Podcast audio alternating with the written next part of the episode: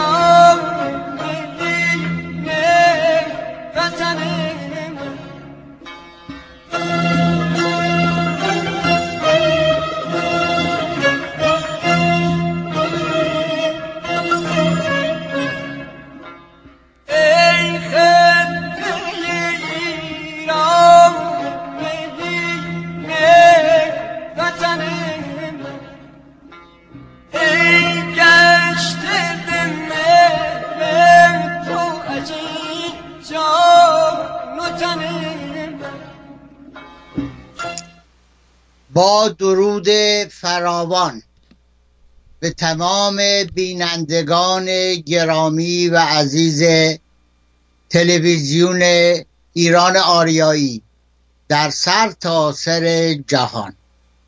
به ویژه آن عده از همیهنان عزیز که همیشه و در هر حال خود را ایرانی می‌دانند و به ایرانی بودن خود افتخار می و با سپاس از سرکار خانم عبدی که موافقت فرمودند. این جلسه به مدت دو ساعت ادامه داشته باشه و همچنین با سپاس از آقای مهندس سیاوش که کارگردانی این برنامه رو به عهده دارد.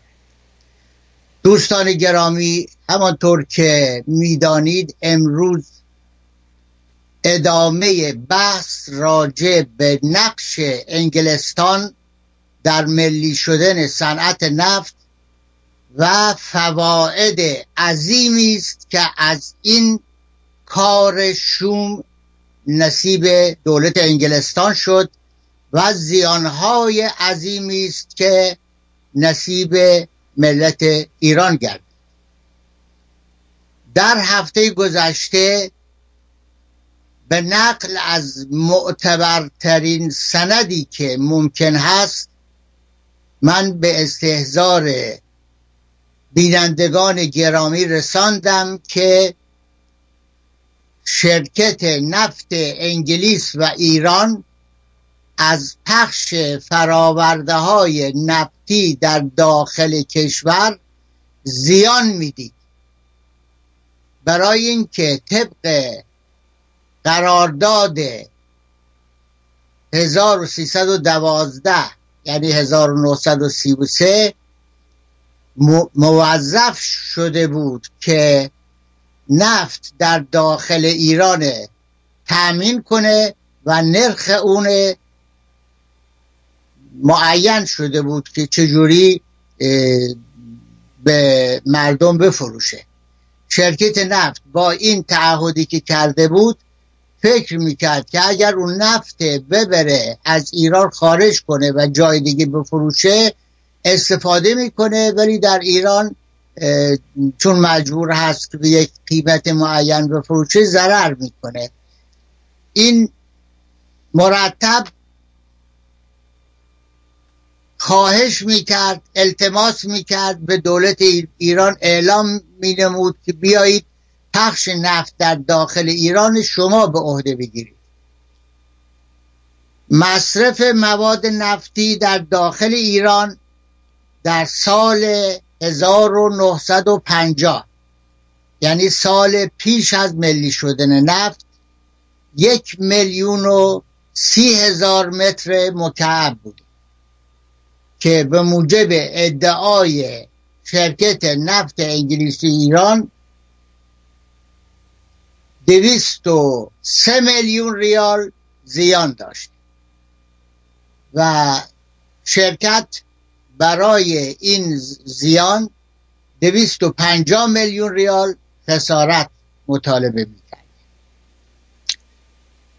و یک کمیسیونی ارز کردم در مجلس شانزدهم با عضویت 18 نفر تشکیل شده بود. کمیسیون نفت به ریاست آقای محمد مصدق. در این کمیسیون آقای حسین مکی منشی بوده و صورت جلسات می نوشته در این کمیسیون که صورت جلساتش آقای مکی چاپ کرده به اسم کتاب سیاه در اونجا در جلسات متعدد آقای دکتر حسین پیرنیا نماینده دولت که باید اطلاعات لازم راجع به نفت به کمیسیون بده مرتب به, اطلاع کمیسیون رسانده که شرکت نفت آماده است تا پخش نفت در داخل ایران به عهده دولت ایران واگذار. دولت ایران هم که براش امکان نداشته برای اینکه طبق قرارداد نفت قرارداد 1933 شرکت نفت اون عمل انجام می‌داده. دولت نمی‌تونسته برخلاف اون قرارداد بیا یک ضرر به عهده بگیره و از شرکت پخش فراورده های نفتی رو تحویل بگیره. به همین جهت هم برای جلوگیری از زیان و هم برای که کار خلاف قانون بوده این کار انجام نمی‌داد. اما آقای مصدق آمده نفت ملی کرده و این پخش فراورده های نفتی را هم به عنوان یک هدیه ای که از درخت ملی شدن نفت نصیب مردم ایران شده به مردم ایران غالب کرد. و ما مردم ایران گفت که بله چون نفت حالا ملی کرده این پخش فراورده های داخلی رو از شرکت مثلا به زور تحویل گرفته. در حالی که حالا ما می‌بینیم که شرکت مرتب التماس می‌کرده. حالا این گفتار گذشته بود که من خلاصش امروز از کردم و اگر خواسته باشید مفصلتر به گفتارهای قبلی من در یوتیوب می‌تونید مراجعه کنید و یا از اصل اسنادم بخواهید در کتاب سیاه تعلیف حسین مکی اونا رو ببینید.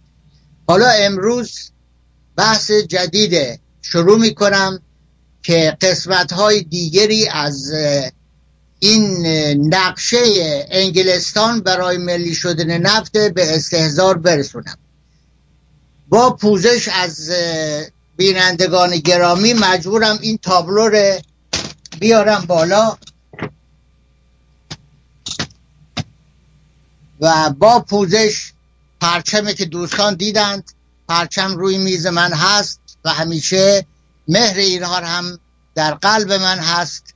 من این پرچم می‌برم کنار که این تابلو دیده بشه. در اینجا فقط قسمت 1939 رو نشون امیدوارم کاملا واضح باشه. در سال 1939 سهم آمریکا در نفت خاور میانه بوده 15 و 7 دهم درصد. در حالی که در همین سال سهم انگلستان و هلند در نفت خاور میانه بوده 78 و 3 دهم درصد و سایر کشورها 6 دهم درصد. در ایام جنگ در ایام جنگ جهانی اول منظورم هست که جنگ جهانی اول دوستان می‌دونند که از 1939 تا 1945 طول کشید. در این زمان دولت آمریکا قسمت مهمی از نیازهای نفتی متفقین تامین کرد. نیازهای نفتی انگلستان و فرانسه و سایر کشورها. در این زمان کارشناسان آمریکایی متوحش شدند از اینکه نفت آمریکا داره تموم میشه. ما نفت آمریکا رو باید صرف جویی بکنیم و در ایام جنگ خیلی بیش از اندازه ما نفت به متفقین دادیم. و به فکر افتادند که ما باید از نفت خاور میانه سهم بیشتری داشته باشیم. برای این کار باز با عرض پوزش این تابلو من باید بزنم اینجا که دوستان ببینن.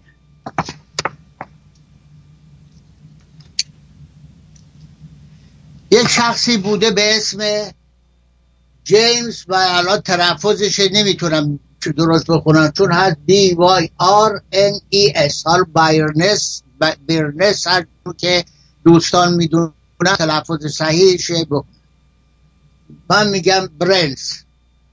حالا هرچی یه نامه این آقا که رئیس اداره تجهیزات جنگی دولت آمریکا بوده به روزولت نوشته. در اون زمان رئیس جمهور آمریکا روزولت این نامه به تاریخ 15 اکتبر 1943 مطابق با 22 مهر 1322 البته نگید جیمز این آقای جیمز از کجا تاریخ ایران می‌دونسته. این من مطابق کردم که 15 اکتبر میشه مطابق با 22 مهر. نام این چند جمله از اون نامه این آقا نقل شد این جیمز به آقای رئیس جمهور میگه مذاکرات جدی و شدیدی باید با انگلیسی ها بشود که یک سوم معادن نفت ایران یک سوم معادن نفت ایران که اکنون تمامش در دست آنها می باشد با آمریکا واگذار گردد. این واگذاری در مقابل مقادیر نفتی خواهد بود که تحت عنوان وام و اجاره در طی جنگ از طرف ما تحویل شده و همچنین در ازای ساختن لوله نفتی خواهد بود که از معادن نفت ایران به بندر هیفا ساخته خواهد شد. و خرج آن تقریبا دویست میلیون دلار خواهد این خط لوله برای بهره برداری کامل از معادن نفت ایران لازم است. این نامه به طوری که ملاحظه می‌کنید در 1943 هنوز جنگ جهانی اول تمام نشده بود. و هنوز دولت آمریکا در حال تامین اون نیازهای نفتی این مطلب از کجا نشتم از کتاب پنجاه سال نفت ایران مصطفی فاتح از انتشارات شرکت چه چهر صفحات 499 و 500 این آقای مصطفی فاتح همونطوری که جلسات گذشته هم عرض کردم آگاه ترین ایرانی از کارهای علنی و محرمانه شرکت نفت شرکت نفت انگلیس ایرانه اولین ایرانی است که شغل بسیار مهمی در اون شرکت گرفته. برای اینکه آمادگی داشته هر توطعه به نفع شرکت نفت انجام بده. بسیاری از خرابکاری ها این شخص انجام داده که نمونه آنها او قتل ماجور ایمبری در شقاخونه آشق خادی در اونجا.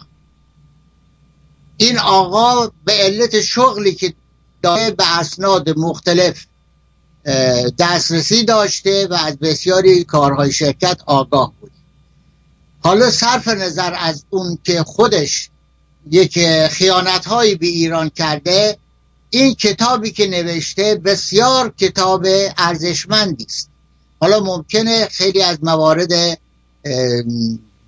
که به ضرر انگلستان بوده ذکر نکرده. ولی معمولا دوستان می‌دونن به هر مطلبی یا بسیاری از مطالب بعد از گذشت سی سال از نظر انگلستان دیگه انتشارشون مسئله نیست. و این شخص هم از شاید از همین مسئله استفاده کرده و کتاب پنجاه سال نفت ایران بسیار کتاب خوب است. یعنی آگاهی های فراوان. خب دوستان عزیز وقتی که این نامه رو نوشته آقای جیمز به آقای رئیس جمهور بلا فاصله حجوم حجوم آمریکایی ها به نفت به منابع نفتی شروع شده. و ما می‌بینیم که دولت یعنی آمریکایی ها بعد از جنگ درست در پایان جنگ سهمشون در نفت خاور میانه دو برابر شد تقریبا.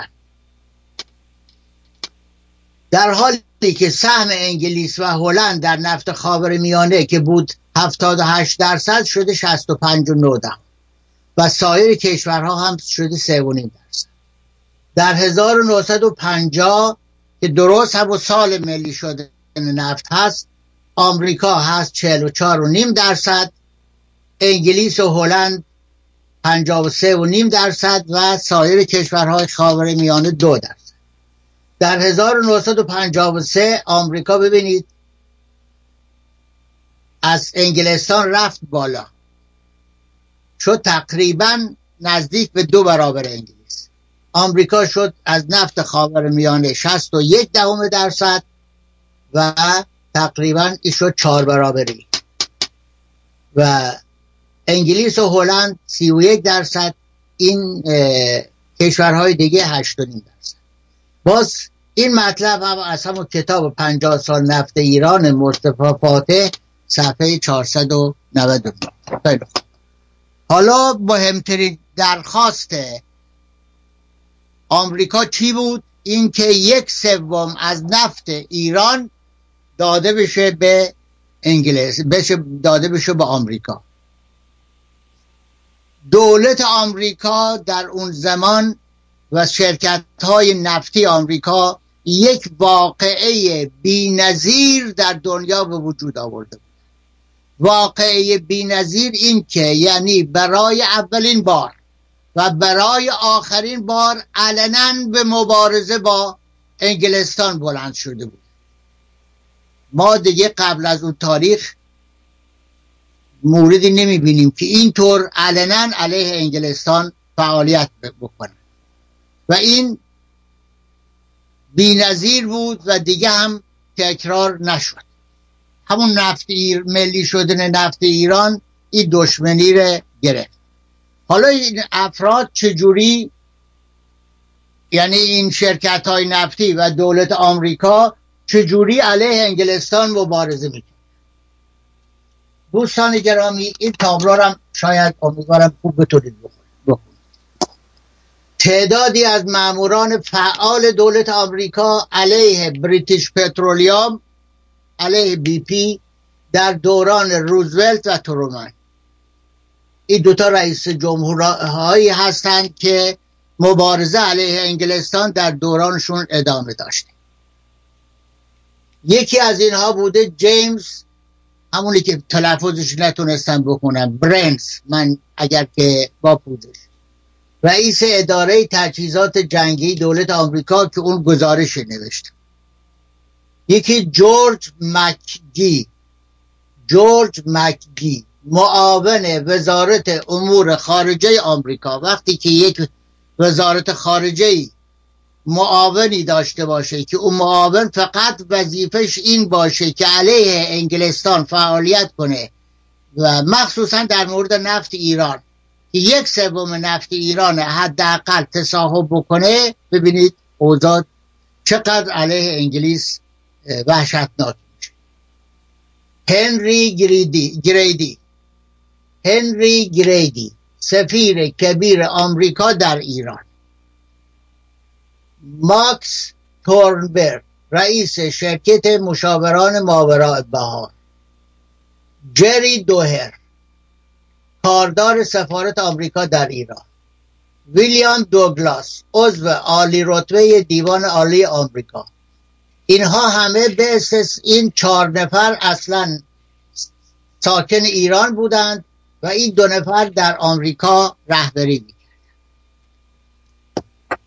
دوستان گرامی این کتابی هست از تهران تا کاراکاس نوشته آقای منوچهر مهندس منوچهر فرمان فرمایان پسردایی آقای محمد مصدق ولی در این کتاب بسیاری مطالب از خطاکاری های مصدق شهر داده. مخصوصا از اینکه شرکت های وابسته که میلیاردها حالا ارزش داره مصدق تعمدن از دست داد در این کتاب هست.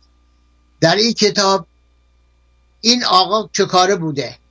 وقتی که کمیسیون نفتی که من ارز کردم در مجلس شورای ملی تشکیل شد در اون وقت وزارت نفت نداشتیم. یک اداره به اسم اداره امتیازات در وزارت دارایی درست شده بود.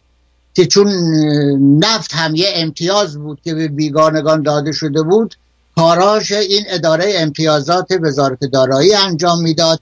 رئیس اون اداره بود آقای دکتر حسین پیرنیا در این حال وزارت در این حال معاون وزارت مالیه هم به عهده داشت. این آقای منوچهر فرمان فرمایان معاون دکتر حسین پیرنیا بود. کمیسیون نفت که هر روز تشکیل می شده یکی از این دو نفر باید در اون جلسه شرکت داشته باشد و به سوالات اون اعضا پاسخ بدن چون اونها که آگاهی از نفت نداشتن و متاسفانه همین عدم آگاهی بوده که یه بلایی سر ایران آورده و مصدق هم از همین عدم آگاهی سوء استفاده کرده و به نفع انگلستان ملی شده نفت به مرحله اجرا در آورد این آقا آقای منوچهر فرمان فرمایان در مورد این افرادی که در ایران فعالیت می کردند من جمله این جری دوهر ببینید چند جمله از, از نوشته هاش می خونم میگه سفارت آمریکا کارمندی داشت به نام جری دوهر. آدمی بود پوزی شکل با چشم های زاب حالا من تعدادی از جملات مرتب حذف می‌کنم که وقت دوستان نگیرم. میگه این شخص در امور در هر امور در هر امور نفت دست راست هنری گریدی بود. دست راست سفیر آمریکا هنری گریدی بود. حتی از امور نفت اکثرا پا را فراتر میگذاشت. و در تمام امور سیاسی و داخلی ایران مداخله مستقیم می‌کرد. دوستان خوب به جملات گوش بدید. این آقای جری دوهر در تمام امور سیاسی و داخلی ایران مداخله مستقیم می‌کرد. با برخی از رجال برجسته ایران رفت و آمد داشت. الان خاطرات رجال اون زمان حتی اون کسانی که در جبهه ملی اون زمان بودند و یا, یا نبودند. شما بخونید می‌بینید با این آقای جری دوهر ملاقات کردند آشنایی داشتند. میگه در هر دوهر در آن زمان علنا شمشیر مخالفت را با شرکت نفت به دست گرفته بود. محکم می‌زد. ببینید دیگه صحبت رو در وایسی نبوده. دوهر در آن زمان علنا شمشیر مخالفت با شرکت نفت را به دست گرفته بود و محکم می‌زد. ولی شرکت نفت در مقابل او شخص دیگری را گمارد که به هیچ عنوان دست کمی از او نداشت. نام او جفری کتینگ بود. حالا باز من براتون نمی‌خونم چون خیلی شرح داده. بعد شرح میده که چطوری جفری کتینگ سر این آقای جری دوهر کلاه گذاشت و اون دک کرد. چجوری آمد باش دوست شد بعد یکی از خوانین بختیاری رو وادار کرد که از این دو نفر دعوت کنه. و اون هم دعوت کرد و این دو نفر به اسم دیدن سرزمین بختیاری بلند شدند رفتن اونجا و اونجا لباس بختیاری پوشیدند و سوار اسب شدند و تفنگ به دست گرفتند. اون آقای جفری زرنگ بود دم به تله نداد عکسی نداد. اما از یک شخص شروع کرد عکس گرفتن و بعدم عکسار آورد تهران و در روزنامه ها چاپ کرد و هیاهو راه انداخت که بله این شخص داره در بین اشایر اشایر جنوب تحریکات می‌کنه علیه دولت و بالاخره هیاهوی راه انداخت که دولت آمریکا مجبور شد اون احضار کرد و یک نفر دیگه فرستاد به جای اون. بعد آقای منوچهر فرمان فرما در مورد همین شخص میگه که دوهر عقیده داشت. دوستان گرامی من جملاتی حذف می‌کنم که دو طول تموم بشه. دوهر عقیده داشت که میبایست انگلیسی ها را به هر قیمتی که شده از ایران بیرون کرد. دوهر عقیده داشت. بعد دوستان تعجب می‌کنن چطوری آمریکایی ها چل درصد دفتی گرفت. دوهر عقیده داشت که میبایست انگلیسیان را به هر قیمتی که هست هر قیمتی که شده از ایران بیرون کرد. در این صورت کشتی های آمریکایی در خلیج فارس می توانند نفت ایران را بارگیری کنند و به سوی بازارهای بین المللی ره سپار شوند. تحریک می کرده که رجال ایران اگر که نفت گرفتید ملی نه. قرارداد لغو کنید نفت بگیرید. ما کمک میدیم به شما به سوی بازارهای بین المللی در حقیقت یکی از عواملی که ایران و ایرانیان را گمراه کرد البته عرض می‌کنم این حرف آقای فرمایان اشتباه. او درست می ولی میگه یکی از عواملی که ایران و ایرانیان را گمراه کرد و به آنان امید ورود به بازارهای بین المللی نفت را داد دوهر او با خود من هم چندین بار دوستانه مذاکره می‌کرد. و گرچه من مشکلات کار را به او گفتم او مدعی بود که اینها مشکلات نیستند و انگلیسی ها میبایست از نفت ایران دست بکشند. و نفت ایران باید توسط ایرانیان و آمریکاییان اداره شود. در این کتاب شهر فراوان نوشته و من همه نمی‌خونم. اما در این در این کتاب در مورد دیگه هم شهر داده شده. در مورد ماکس تورنبرگ رئیس شرکت مشاوران ماورای بهار. در مورد شخص در همین کتاب در صفحه 369 نوشته فرد دیگری که در سالهای 28 و 29 و بخصوص دوره زمامداری رزمارا در اوضاع سیاسی ایران و مخصوصا مسئله نفت مداخله می کرد ماکس تورنبرگ بود. حالا شما دوستان میگید چطور شد رزمارا کشته شد؟ ببینید وقتی که یک نخست وزیر بیش از اندازه با این آقای آمریکایی دوست بشه و توصیه های اونه به مورد اجرا بگذاره باید کشته بشه. جزای او مرگه. تورنبرگ قبل از اینکه به ایران بیاید سمت معاونت یکی از شرکت های مهم نفت آمریکا را داشت. و بعد با عنوان مشاور نفت به خدمت شیخ بحرین درآمد.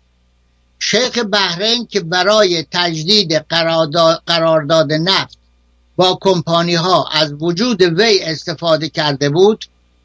بحرین هم وقتی که با آمریکایی ها قرارداد بست به انگلستان پشت کرد به علت همین افرادی نظیر همین تورنبرگ بود. رفت اونجا و شیخ بحرین وادار کرد که با آمریکا قرارداد ببند حالا میگم چرا شیخ بحرین انگلیسی یا عربستان انگلیسی انگلستان ول کرد. شیخ بحرین که برای تجدید قرارداد نفت با آمریکایی ها از وجود وی استفاده کرده بود. یکی از جزایر بحرین را به عنوان پاداش به تورنبرگ بخشید. به طوری که شایع هست تورنبرگ در این جزیره فعالیت زیادی کرده بود و آبادی و عمران قابل توجهی به وجود آورده بود. و چون میل داشت به فعالیت های سیاسی خود ادامه دهد به خدمت دولت ایران درآمد و در سازمان برنامه و بودجه با حقوق ماهیانه هفت هزار دلار استخدام کرد. در اون زمان در 1330 اون زمان یعنی شست و یک سال قبل از این حقوق ماهیانه هفت هزار دلار بهش می‌دادند که این شخص علیه انگلستان فعالیت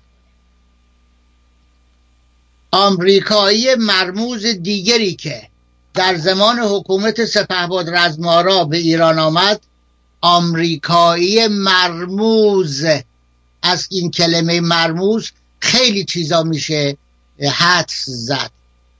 آمریکایی مرموز دیگری که در زمان حکومت سپهبد رزمارا به ایران آمد ویلیام دوگلاس. این مرد یکی از اعضای عالی دیوان عالی آمریکا بود. یک سال قبل از حکومت سپهبد رزمارا به ایران مسافرت کرد و از بعضی از نقاط اشایری دیدن نمود. سپهبد رزمارا وسایل مسافرت مجدد او را فراهم کرد و برنامه برای بازدید پاره از مناطق مورد علاقه دوگلاس را تنظیم کرد. و اجرای آن را به رؤسای واحدهای ارتش ابلاغ حالا شما فکر می‌کنید نباید کشته بشه رزمارا باید کشته می‌شد. اینها شرح حالهایی بود از این افراد. اجازه بدید در این کتاب آقای مصطفی فاتح که گفتم یک کتاب ارزنده هست. در این کتابم در مورد این اختلافات ایران و با پوزش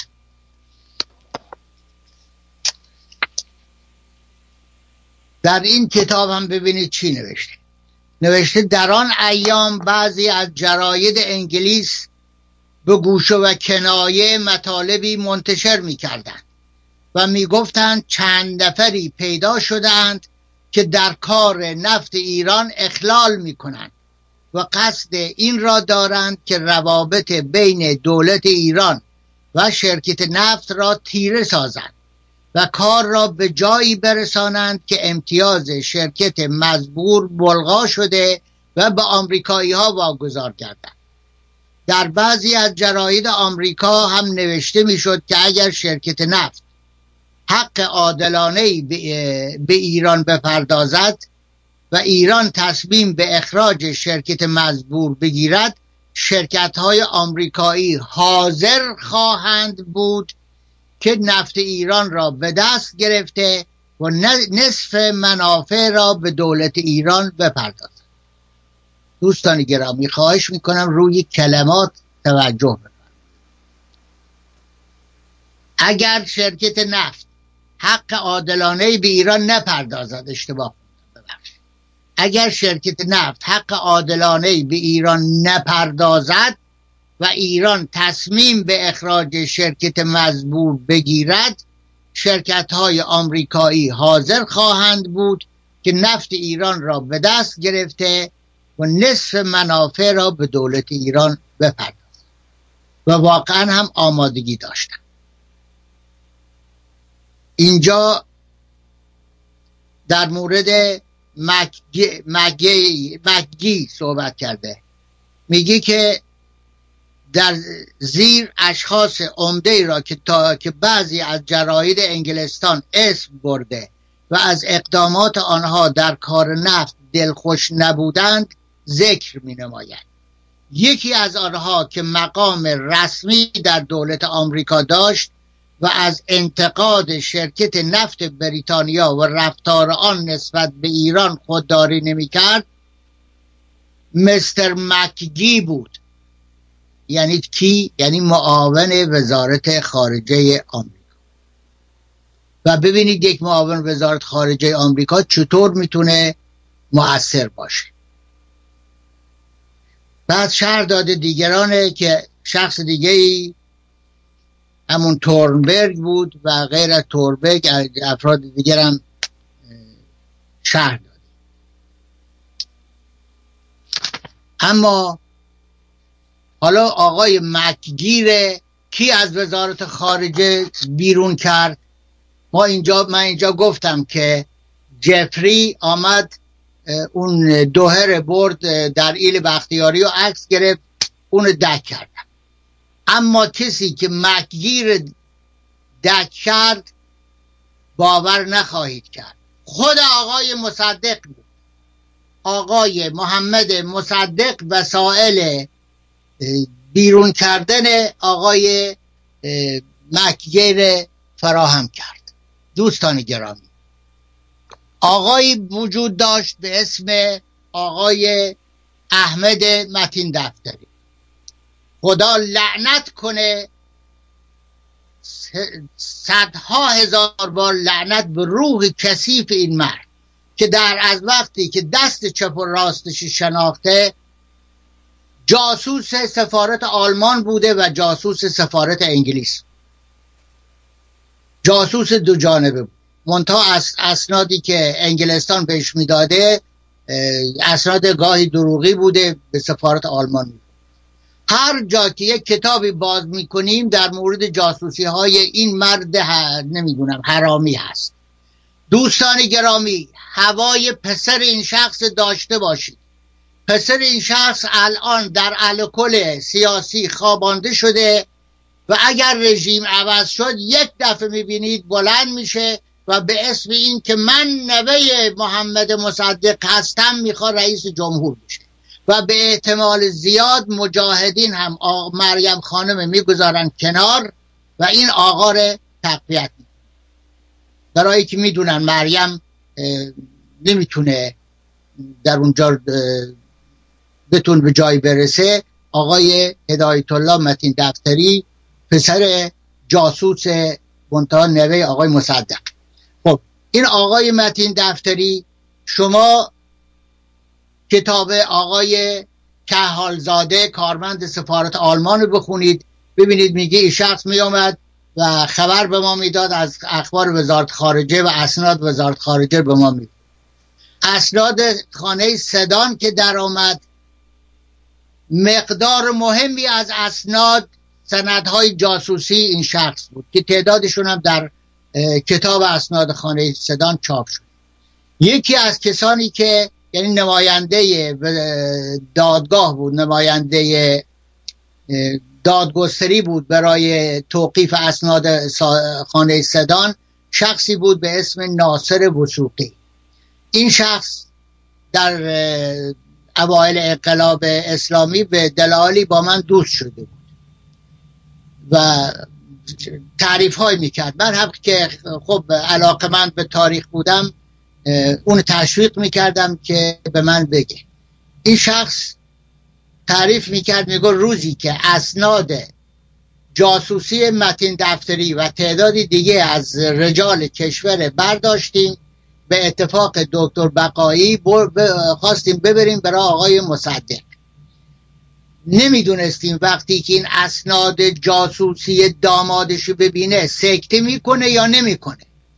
و از این نظر چون شخص مریض بوده و با کوچکترین مطلبی این شخص ناراحت می شده و غش می کرده فکر کردیم اگر که بگیم آقا ببین این متین دفتری چطوری جاسوسی می‌کرده بگه وای داماد من جاسوس بود سکته بکنه. میگه وقتی که رفتیم اسناد جاسوسی این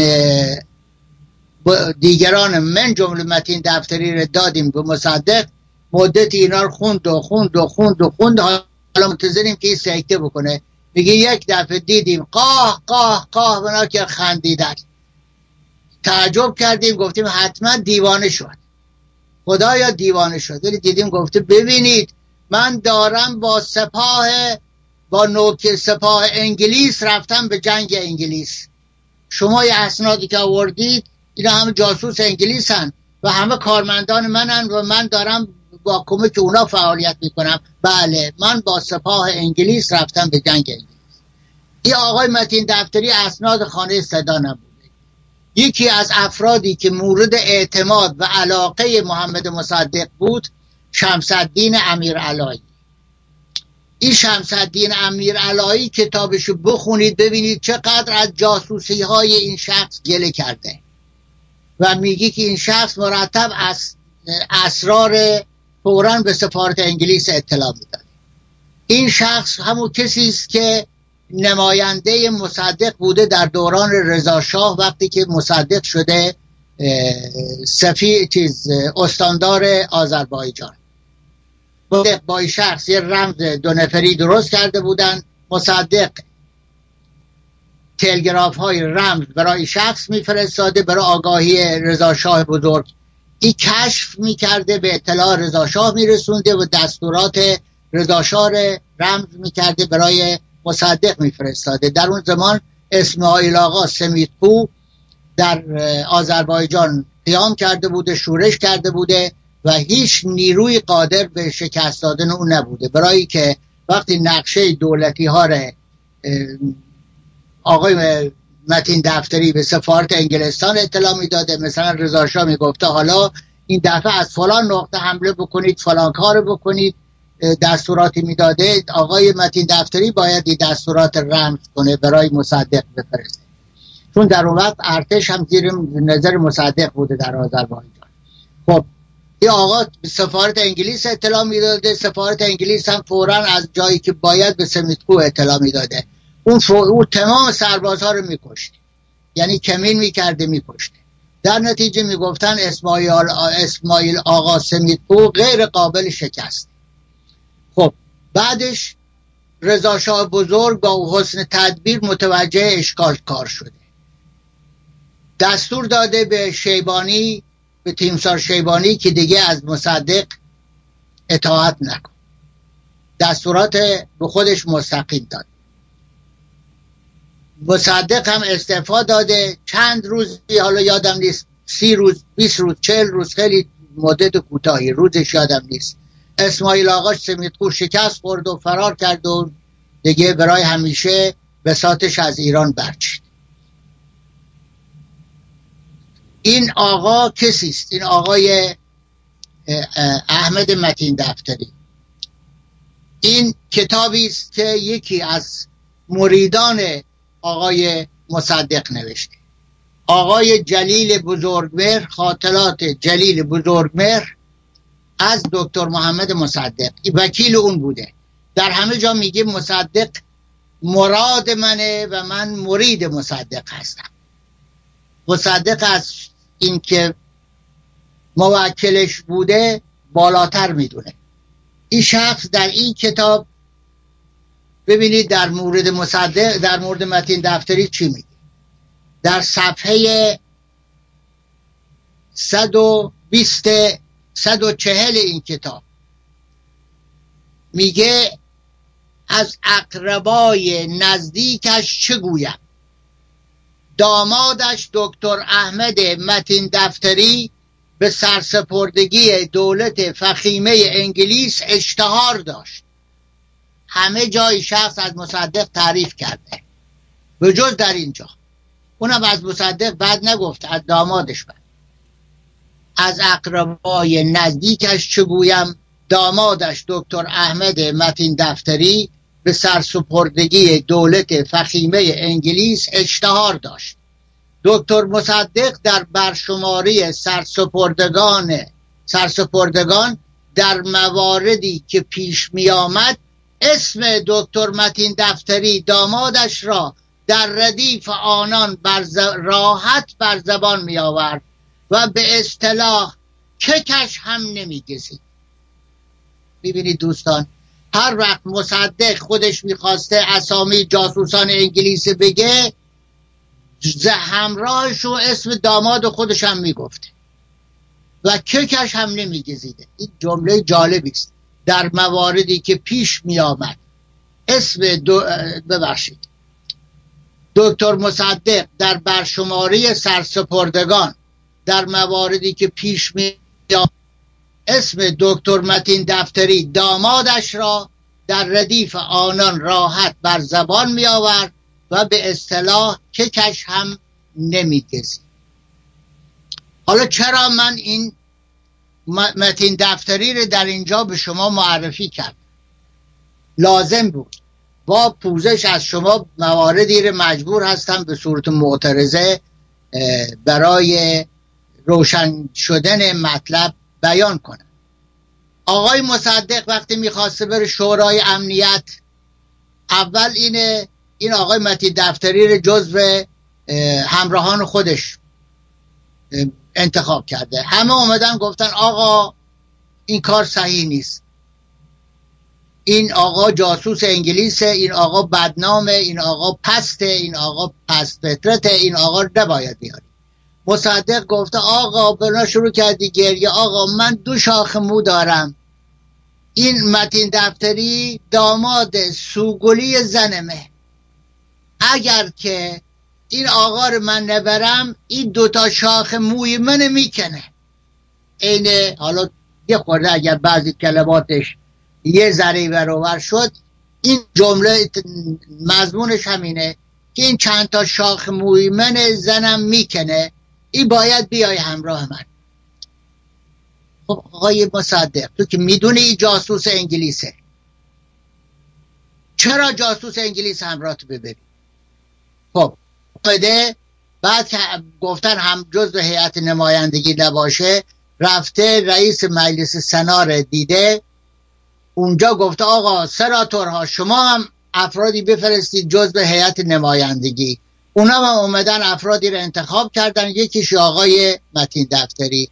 بالاخره به دیگران هم نگفته. مثلا کسانی که سخت مخالف بودن دکتر بقایی بوده که با قسمت اول مخالفت کرده و اون که چند تا شاخه مودارم به دکتر بقایی گفته.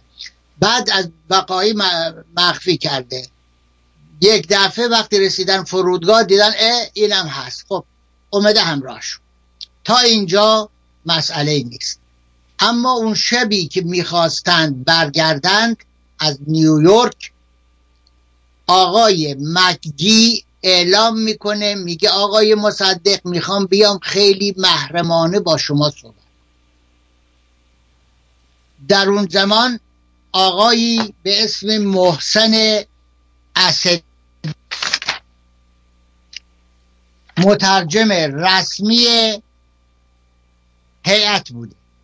حالا اینا همه من یادداشت کردم ولی متاسفانه آنقدر من یادداشتم زیاده فراموش می‌کنم کجاست ولی خوشبختانه در حافظه خودم یادداشتم گم نمیشه.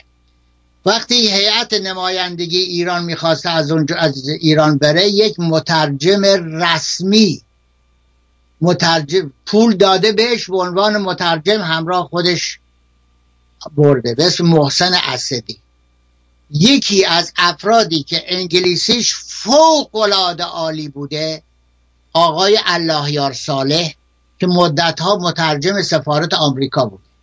مترجم رسمی سفارت آمریکا بود. اون هم همراهشون. آقای دکتر شایگان هم همراهشون بوده که می‌گفتند از انگلیسی فوقلاده خب آقای دکتر متین دفتری انگلیسیش خوب نبوده ولی چون برای که آلمانی خونده بوده در موقع ترجمه انگلیسی به قول او آمیانه به تته پته می افتاد. حالا اگر یه آقایی به اسم مصدق در محرمان ترین کاری که می‌خواسته در آمریکا انجام بده آقای اسدی رو کنار گذاشته. آقای الله یار ساله رو کنار گذاشته. دکتر شایگان کنار گذاشته. یه آقای آلمانی دونه برداشته برده تو اتاق محرمانه. آیا این سوء نیت آقای مصدق میرسون یا نه؟ وجدانن قضاوت کنید طرفداران مصدق. آیا اگر شما بودید و می‌دونستید که این آقا جاسوس انگلیسه در این محرمان ترین کار یعنی وقتی که هیئت رفتن به آمریکا آمدن مکی برای مذاکره محرمانه محرمانه ترین کاری بوده که می‌خواستن انجام بدن. این مکی ایده این شخصی است که علیه انگلستان فعالیت می‌کرده. برای اینکه نفت ایران یک سومش داده بشه به آمریکا. این آقای مصدق با این آقای جاسوس بدجنس بیوجدان ملعون میره توی اتاق محرم. در اونجا آقای مگی یه پیشنهادهایی می‌کنه محرمانه به مصدق. که آقای مصدق اگر که تو در ایران بری فلان کار فلان کار فلان کار بکنی فلان کارها رو ما, ما دیگه الان نمی‌دونیم. ولی این می‌دونیم که گفته من در مقابل این مبلغ کلان به ایران وام میدم. اون مبلغ کلانش شهر داده شد دوستان گرامی کتابی است نه این جای دیگه بعد ازش در این مگی بعد از اون که صحبت رو می‌کنه همون شب آقای متین دفتری همون شب به سفارت انگلستان در آمریکا مراتب اطلاع میده. مراتبی که اطلاع میده همون وقت سفارت انگلستان به وزارت خارجه آمریکا اعتراض می‌کنه که بله آقای مکدی در دیشب یعنی روز بعد اعتراض در دیشب در با آقای مصدق این پیشنهادار کرده علیه دولت انگلستان. و هیاهو راه میاندازه و بلا فاصله مگیر از وزارت خارجه معذول می‌کنن و میفرستند به سفارت آمریکا در ترکیه. خب حال شما در این این شرح آقای دکتر بقایی کاملا در اونجا جلسه بوده داده و بعد سوال می‌کنه میگه در این جلسه سه نفر بودن. مگی بود و مصدق بوده و متین دفتری. یکی از این سه نفر جاسوس بوده. آیا مگی بوده؟ که نبوده. آیا مصدق بوده؟ اگر هم جاسوس بوده در این زمان فرصت این که به سفارت انگلستان اطلاع بده نداشت. او کسی که فورا اطلاع داده آقای دکتر متین دفتر است. این شخص تمام وجودش از روزی که دست چپ و راست شناخته جاسوس بوده. پس این آقای مکگیرم این آقا دک کرد. لعنت بر او. به همین جهت و ولی خب دولت آمریکا کوتاه نیامد و دیگرانی را برای این کار معمور کرد و یک کار بسیار مهمی هم انجام داد که اون کار باعث شد که اجازه بدید. با پوزش باز هم از دوستان گرامی. در اون زمان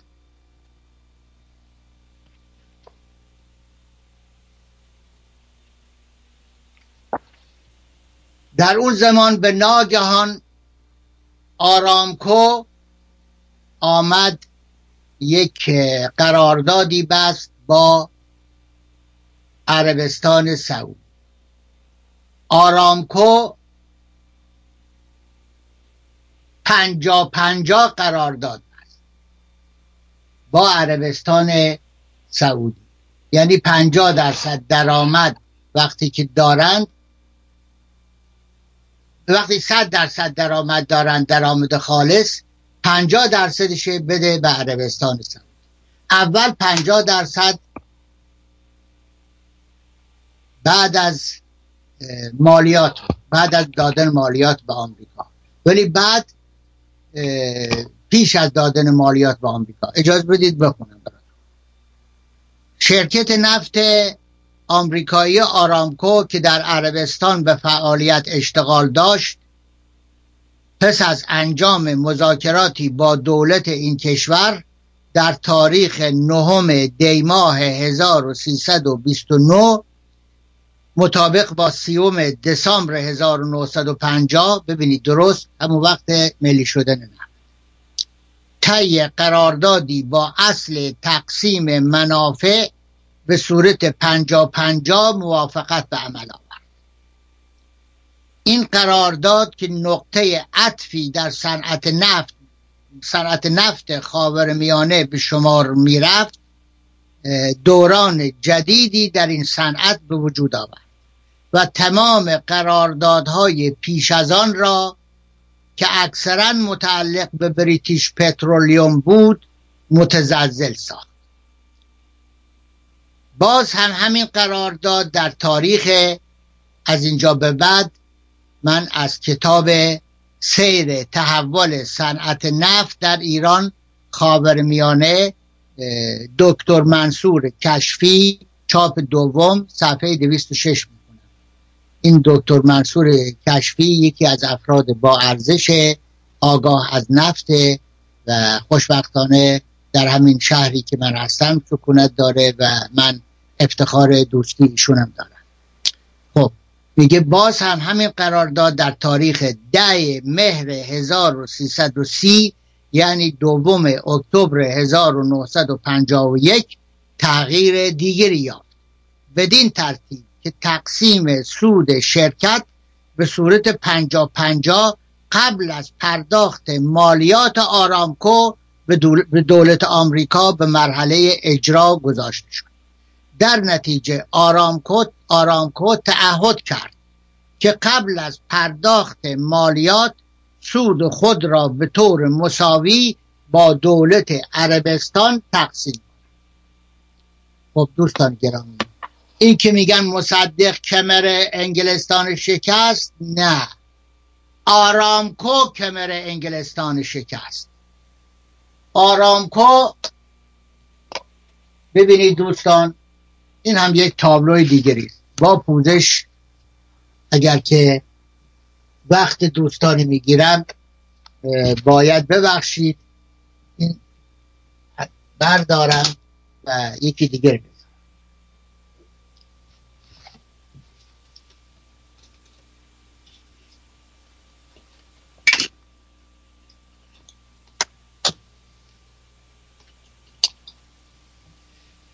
خب دوستان عزیز امیدوارم این تابلو هم خوب دیده بشه. اگر که دیده نمیشه من نمی‌دونم.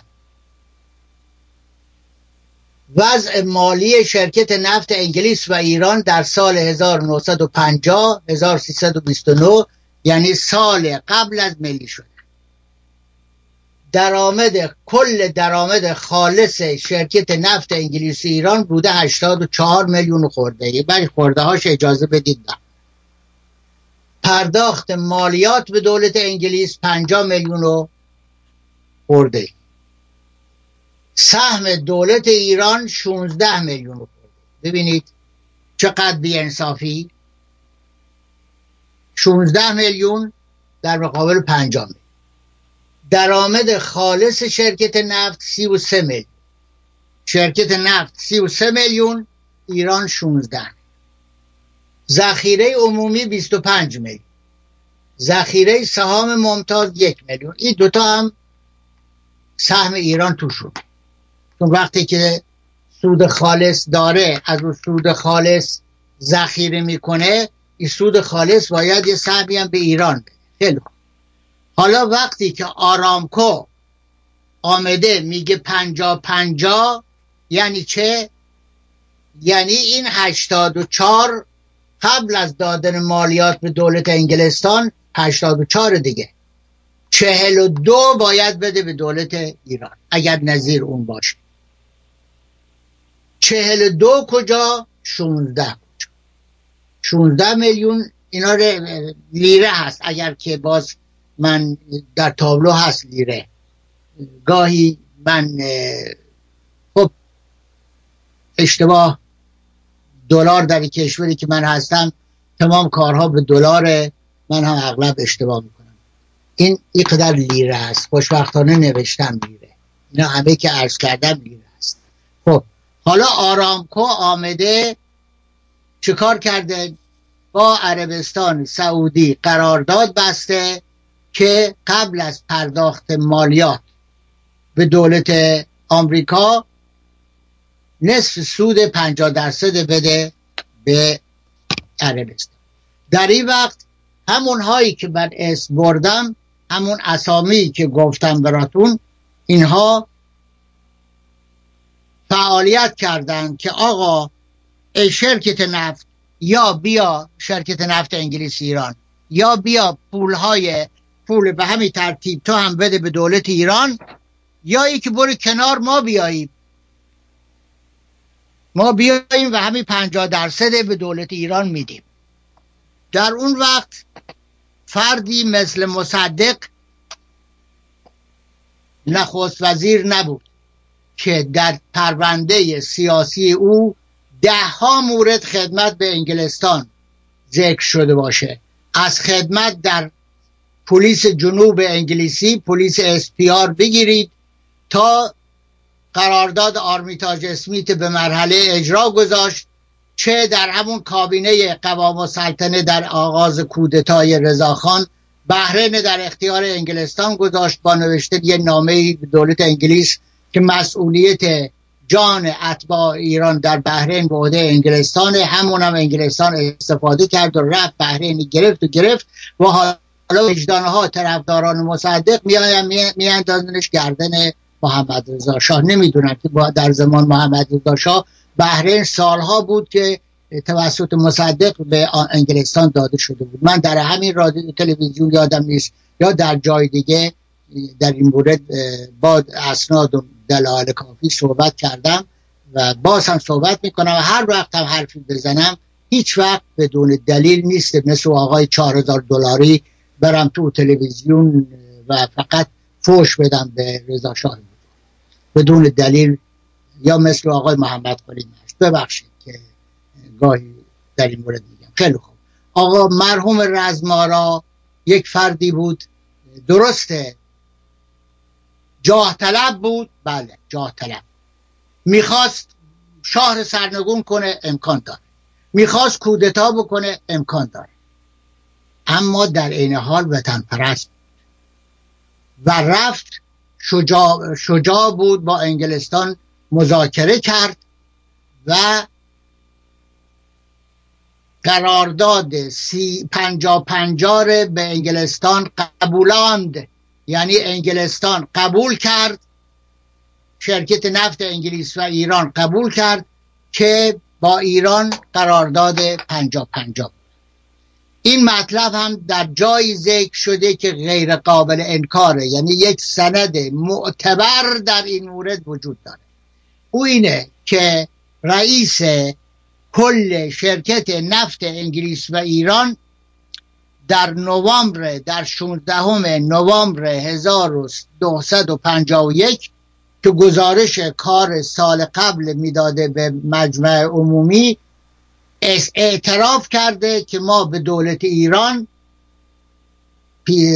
با دولت ایران موافقت کردیم که پنجا پنجا نفت تقسیم کنیم. اجازه بدید باز من اینه از همین کتاب پنجاه سال نفت ایران از صفحه 405 براتون بخونم.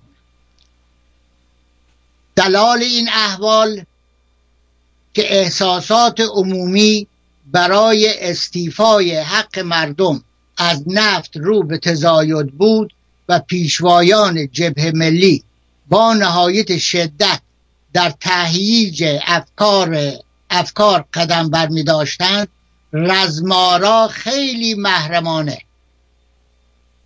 درود بفرستید به روانش. رزمارا خیلی محرمانه با شرکت نفت داخل مذاکره شد و تقاضا کرد که شرکت مزبور پیشنهاد جدیدی برای حل برای حل مسئله نفت بنماید. کسی جز رزمارا در این کار وارد نبود و نتیجه این مذاکرات هم نامه نامه بود نامه بود که مکشوف نگرد.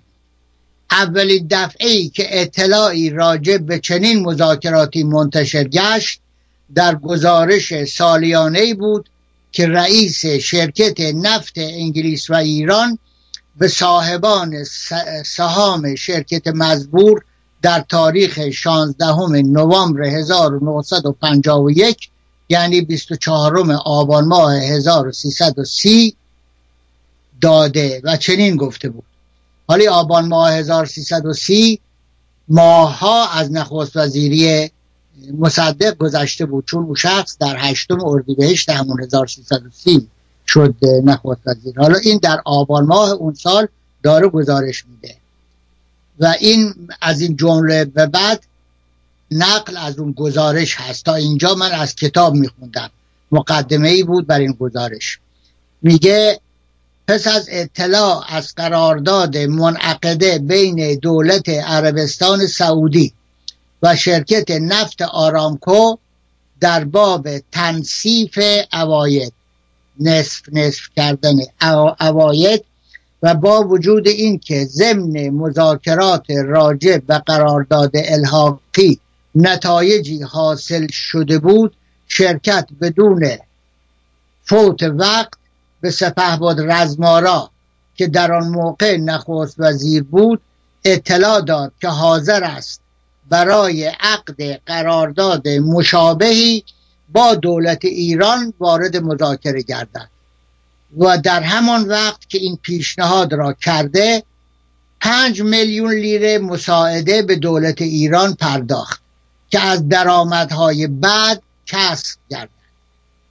و, موافقت کرد که برای بقیه سال 1951 هم ماهی دو میلیون لیره مساعده بپردازد. شرکت جدیت بسیار نمود که نخست وزیر پیشنهاد شرکت را دایر به تجدید مذاکرات برای عقد قرارداد روی اصل تنصیف اواید و همچنین پرداخت مساعده را به دولت علنی کرده و برای اطلاع عامه منتشر نماید. ولی سپهبد رزمارا امتناع نمود و نهایت خفا را راجع به هر دو موضوع رعایت کرد. نتیجه این شد که مردم ایران از چنین پیشنهادی تا مدتها بعد از پیشنهاد ملی شدن نفت اطلاعی نداشت. دوستان گرامی این شرکت نفت این رئیس راست میگه. به رزمارا پیشنهاد کرد که آقا پنجا پنجا آقای رزمارا می‌خواست ابتدا در کمیسیون نفت این مطرح کنه و بعد اون علنی کنه. اما انگلستان زیرک این پیشنهاد با فشار دولت آمریکا با, پیش با فشار آمریکایی ها با تسلیم شدن به نهزت ملی. نهزت ملی هم دوستان گرامی فریب نخورید. من خودم جزو نهزت ملی بودم. نهزت ملی برخلاف آنچه که میگن خودجوش بود خودجوشش الان می‌فهمیم. اون خودجوش این بود که همین آمریکایی ها تحریک کرده آمریکایی ها وقتی که پول داده بودن تحریک کرده بودند که و به شرکت نفت فشار آورده بودند یکی از خصوصیات انگلستان اینه که ایادی خودش همیشه به عنوان مخالف خودش به مخالفین تحمیل حزب تودره در اون خاطرات ایرج اسکندری شما می‌خونید که آقای همین مصطفی فاتح تأسیس کرد و دو نفر از کارمندان میسلمپتون هم از رؤسای اولیه حزب توده بودند آقای قاسمی و آقای احسان تبری. این آقای احسان تبری توریسین بزرگ حزب توده بود تا پایان هم و ما حالا می‌فهمیم که این جاسوس انگلستان بود طبق اعترافات ایرج اسکندری. خود ایرج اسکندری به همین ترتیب تو فامیل شازده های اسکندری اینها ایادی انگلیس بودند و ایادی بودند که مثل هنرپیشه های تئاتر هر لحظه دولت انگلستان یکی از اینها رو گریم می‌کرد و به صورتی میفرستاد تو سیاست. غیر از این آقای ایرج اسکندری که از ابتدا کمونیست بود در جزء 53 نفر بود بعد جزء هیئت مؤسس حزب توده بود تا آخرش هم توده ای بود ولی نوکر انگلیس. اون آقا کسی که میگم مرتب گریمش می‌کردن سلیمان میرزا اسکندری بود. که هم فراماسونر شد هم طرفدار رضاشاه بزرگ شد همی که رئیس حزب اولین رئیس حزب توده شد و انواع خیانت ها رو اینها کرد. حالا در ببخشید در ابتدا که انگلستان می‌خواست ایادی خودش به آمریکا ببخشید انگلستان می‌خواست ایادی خودش به آمریکا تحمیل کنه این فامیل های اسکندری را اول تحمیل کرد. یعنی آقای عباس اسکندری در مجلس پانزدهم شد مخالف سرسخت انگلستان حتی تا جایی که آقا اسم قرارداد نفت جنوب نبرید این قرارداد استعماری رضاشاه به دستور انگلستان این نوشته. این قرارداد باید لغو بشه و کار به آنجایی رساند که اگر محمد رضا شاه پهلوی تیر خورده بود روز جمعه 15 بهمن روز یک شنبه قرار بود و قرارداد لغو بشه. قرارداد رضا شاه. و اگر لغو می‌شد انگلستان به بزرگترین آرزوی خودش می‌رسید. یکی از آرزوهای بزرگش. یعنی قرارداد برمیگشت به دارسی و انگلستان حوزه امتیازش می‌شد. سر تا سر ایران من جمله منهای پنج ایالت شمالی.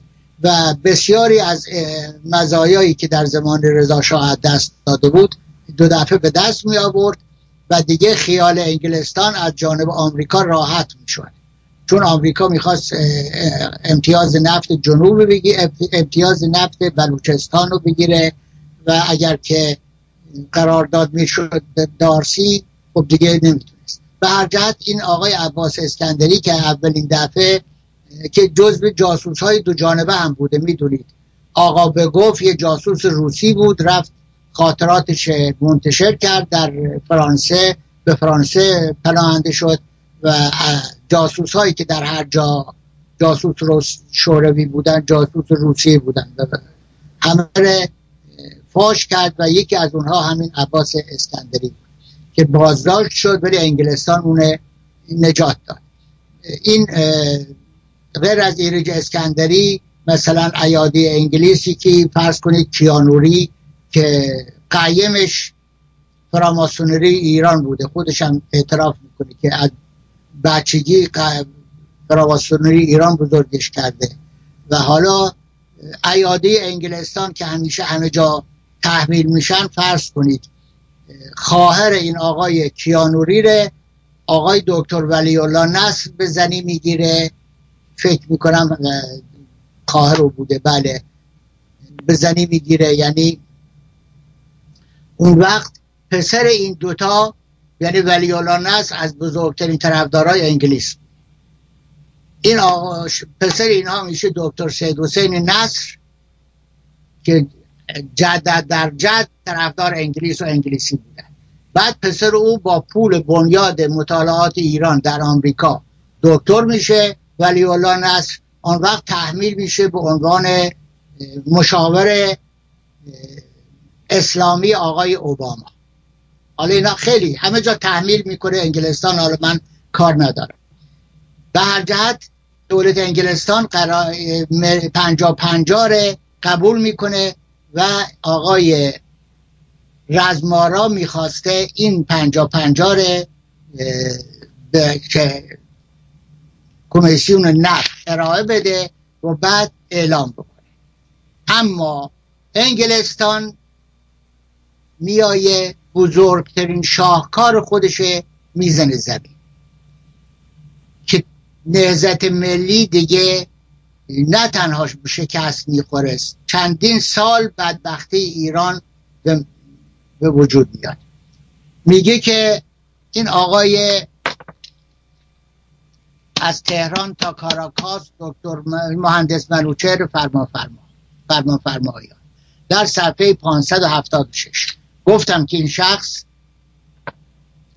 نایب رئیس اون ساز انجو چیز امتیازات بوده اداره امتیازات امتیازات در وزارت دارایی بوده و اغلب باید می‌رفت کمیسیون نفت و گزارش می‌داده. یک روز پیش از اونی که بره کمیسیون نفت آقای رزمارا اون احضار می‌کنه. حالا ببینید من از خودش می‌خونم. از میگه که رزمارا یکی از معاونین وزارت دارایی را به نام شعاعی که سابقه ممتدی در آن وزارتخانه داشت به کفالت وزارتخانه منصوب کرد. خب شعاعی شد معاون کفیل وزارت دارایی. این آقای منوچل فرمان فرمایانم اداره امتیازات معاون اون در همون وزارت دارایی بود. میگه. خب. مرد درستکار و پخته و کم حرفی بود. از خاندان قاجار که از پشت عینک ته استکانیش به دشواری صورت اشخاص را تشخیص می‌داد. یک روز شعایی مرا خواست. و گفت آقای نخست وزیر تلفن کردند و گفتند که شما فوری بروید به دفترشان. منتظرند فوری بروید به دفترشان منتظرند ساعت در حدود هشت و نیم بود. این درست همون روزهای تصویب ملی شدن نفت. فورا به دفتر رزمارا رفتم مجددا گزارشی درباره ملی شدن نفت و نظریات وزارت دارایی خواست که دادم باید من اینجا به طور معترضه اضافه کنم که در تمام کتاب آقای مهندس منوچهر فرمان فرمایان با ملی شدن نفت به سختی مخالفت کرده و دلایل فراوانی آورده که چقدر ملی شدن نفت به ضرر ایرانه در این روز هم که میگه آقای رزمارا نظریات نظر مربوط به ملی شدن نفت خواست که دادم یعنی مخالفت کرده. به طوری که می‌دونیم آقای رزمارا گفته ملی شدن نفت چطوره؟ خوبه؟ بده؟ این آقا هم سخت. ببخشید گفته این خیانت به ملت ایران مجددا گزارشی درباره ملی شدن نفت و نظریات وزارت دارایی خواست که دادم. بعد گفت امروز بروید به مجلس. قبل از تشکیل کمیسیون ها فرامرزی را ببینید. عبدالرحمن فرامرزی مدیر کیهان مدیر روزنامه کیهان. ببینید و بگویید که یادداشتی که به او دادم مربوط به کار او نبوده. تلفن کردم که آن را به شما بدهد بعد از کمیسیون آن را بیاورید به رئیس دفتر من بدهید. رزمارا مثل همیشه خوشخلق و خندان بود. قبل از رفتن موقع خداحافظی پرسید از شاهزاده چه خبر؟ منظورش مزفر فیروز بود که پسر برادر این آقای مهندس منوچهره گفتم بیخبر نیستم.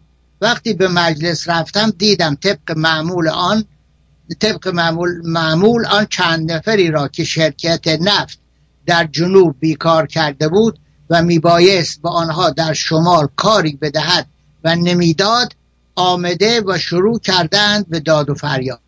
من از آن میان گریخته وارد محوطه مجلس شدم. اتفاقا کنار حوز ورودی فرامرزی را دیدم که مشغول صحبت بود و به او اشاره کردم که کاری دارم. خودش می‌دانست و آمد. گفتم از ساعه از نزد نخست وزیر میآیم. و ایشان گفتند که اشتباها کاغذی را به شما دادند و میل دارند که آن کاغذ را به بنده بدهید. جواب داد بله ایشان تلفن کردند. بسم الله کاغذ کوچکی با رنگ زرد که بیشتر به کاغذهای معمولی شرکت نفت شباهت داشت به من من هم به ناچار آن را خواندم. یادداشت کوچکی از شرکت نفت بود به نخست وزیر. بدین پیشنهاد ملی شدن نفت با شرایطی موافقت شده است. دوستان گرامی خوب توجه بفرمایید.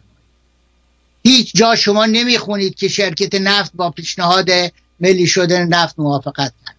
در حالی که موافقت کرده. و به رزمارا پیشنهادش داده. رزمارا از این آقا سوال کرده که آقا ملی شدن نفت قبلا هم داده ای پیشنهاد به آقای فرامرزی که عضو کمیسیون نفت بوده. گفته در کمیسیون نفت پیشنهاد مطرح کن. بگو انگلستان موافقت کرده. ولی وقتی که رزمارا دلایل زیان بخش بودن ملی شدن نفت از این آقا شنیده منصرف شده. گفته آقا پس برو اون پیشنهاد پس بگیر حالا یه آقا میگه یادداشت کوچیکی از شرکت نفت بود به نخست وزیر. بدین مضمون که با پیشنهاد ملی شدن نفت با شرایطی موافقت شده است. موضوع برایم خیلی تازگی داشت. چون تمام دستگاه های دولت از نخست وزیر گرفته تا کارمندان عادی همگی با ملی شدن نفت به علل مالی و عدم تشخیص عواقب آن مخالف بودند. به خصوص ما که در وزارت دارایی همواره در جریان مذاکرات و سرنوشت شرکت های تابعه شرکت نفت سرنوشت شرکت های تابعه شرکت نفت حضور داشتیم و حفظ این شرکت ها را در کنار خود شرکت اصلی لازم می دانستیم به هر حال اینجا دوستان خوب گوش بدید به هر حال با خواندن این یادداشت شرکت نفت دانستم که انگلیسی ها به مقصود خود خواهند رسید و مثل همیشه اگر بخواهند کسی را از دری بیرون بیاورند وسایل کار را طوری فراهم می کنند که خودش با پای خودش از در بیرون بیاید و در جریان عمل اگر لازم باشد راه را تغییر می دهند و سنگ ها را از جلوی پا بر می دارند تا به مقصود برسند. پس از گرفتن یادداشت به اتاق کمیسیون در جلسه کمیسیون رفت نفت که اصولا میبایست از 18 نفر تشکیل شود و چون دو نفر نمی آمدند با 16 نفر تشکیل شده بود رفتم عبدالرحمن فرامرزی در آغاز جلسه موافقت خود را با ملی شدن نفت اعلام کرد. آقای عبدالرحمن فرامرزی تا اون جلسه از مخالفان ملی شدن نفت بوده ولی وقتی دیده انگلستان خودش با ملی شدن نفت موافقت کرده گفته دیگه کار بکنم؟ فورا گفته آقا من با ملی شدن موافقم.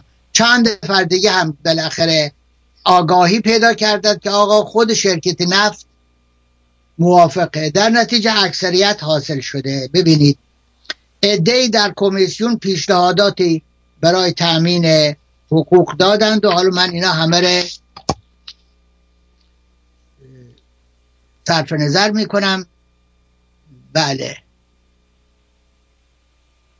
فرامرز وقتی فرامرزی از یادداشت نخست وزیری دریافته بود که به احتمال قوی نفت ملی خواهد شد و موافقت خود را اعلام کرد.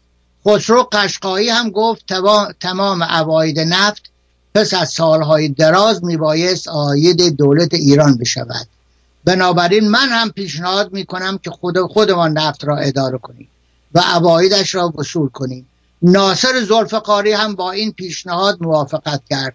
در نتیجه موافقان دکتر مصدق به هشت نفر رسید. مصدق خود خواهان رأیگیری شد.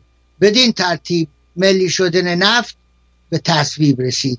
من دیگر کاری در جلسه نداشتم و از مصدق تقاضا کردم که اجازه مرخصی بدهد اجازه و از جلسه خارج شدم و وزارتخانه نزد شعایی و دکتر حسین پیرنیا آمدم و مطلب را گزارش کردم و یادداشتی نوشتم و در آن ملی شدن نفت را به طور قطع پیش بینی کردم.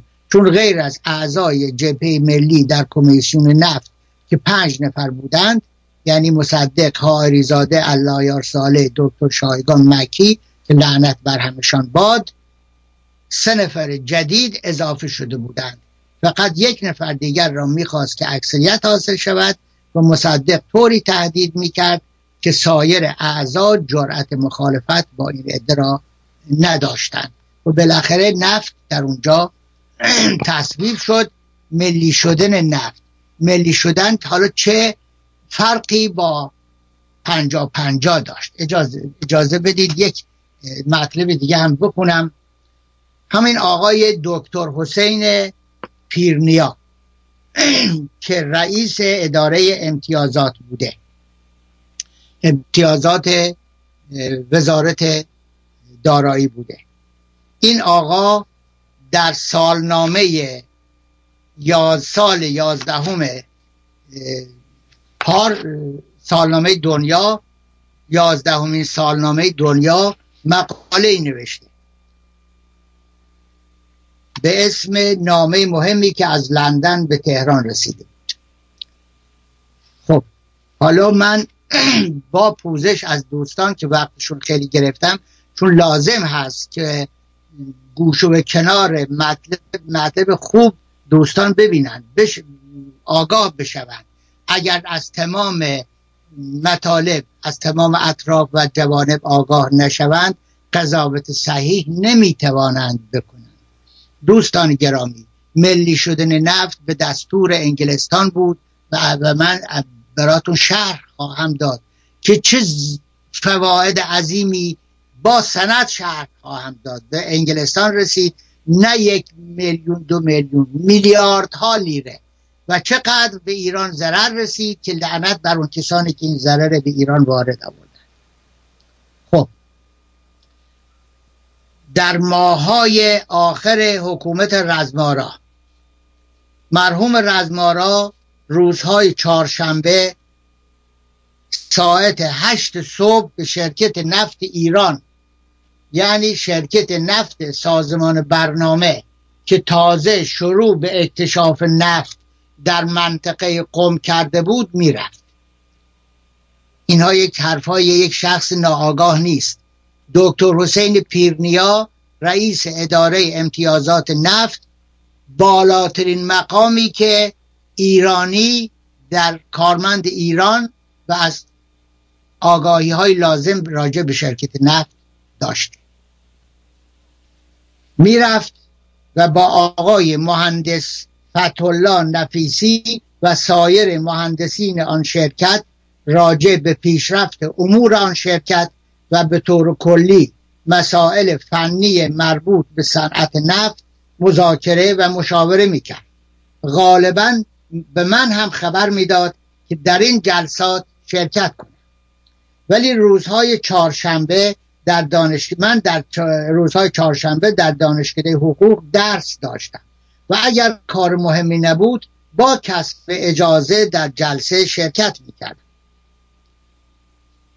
ببخشید من یه خورده ریز هست گاهی درست نمی‌بینم.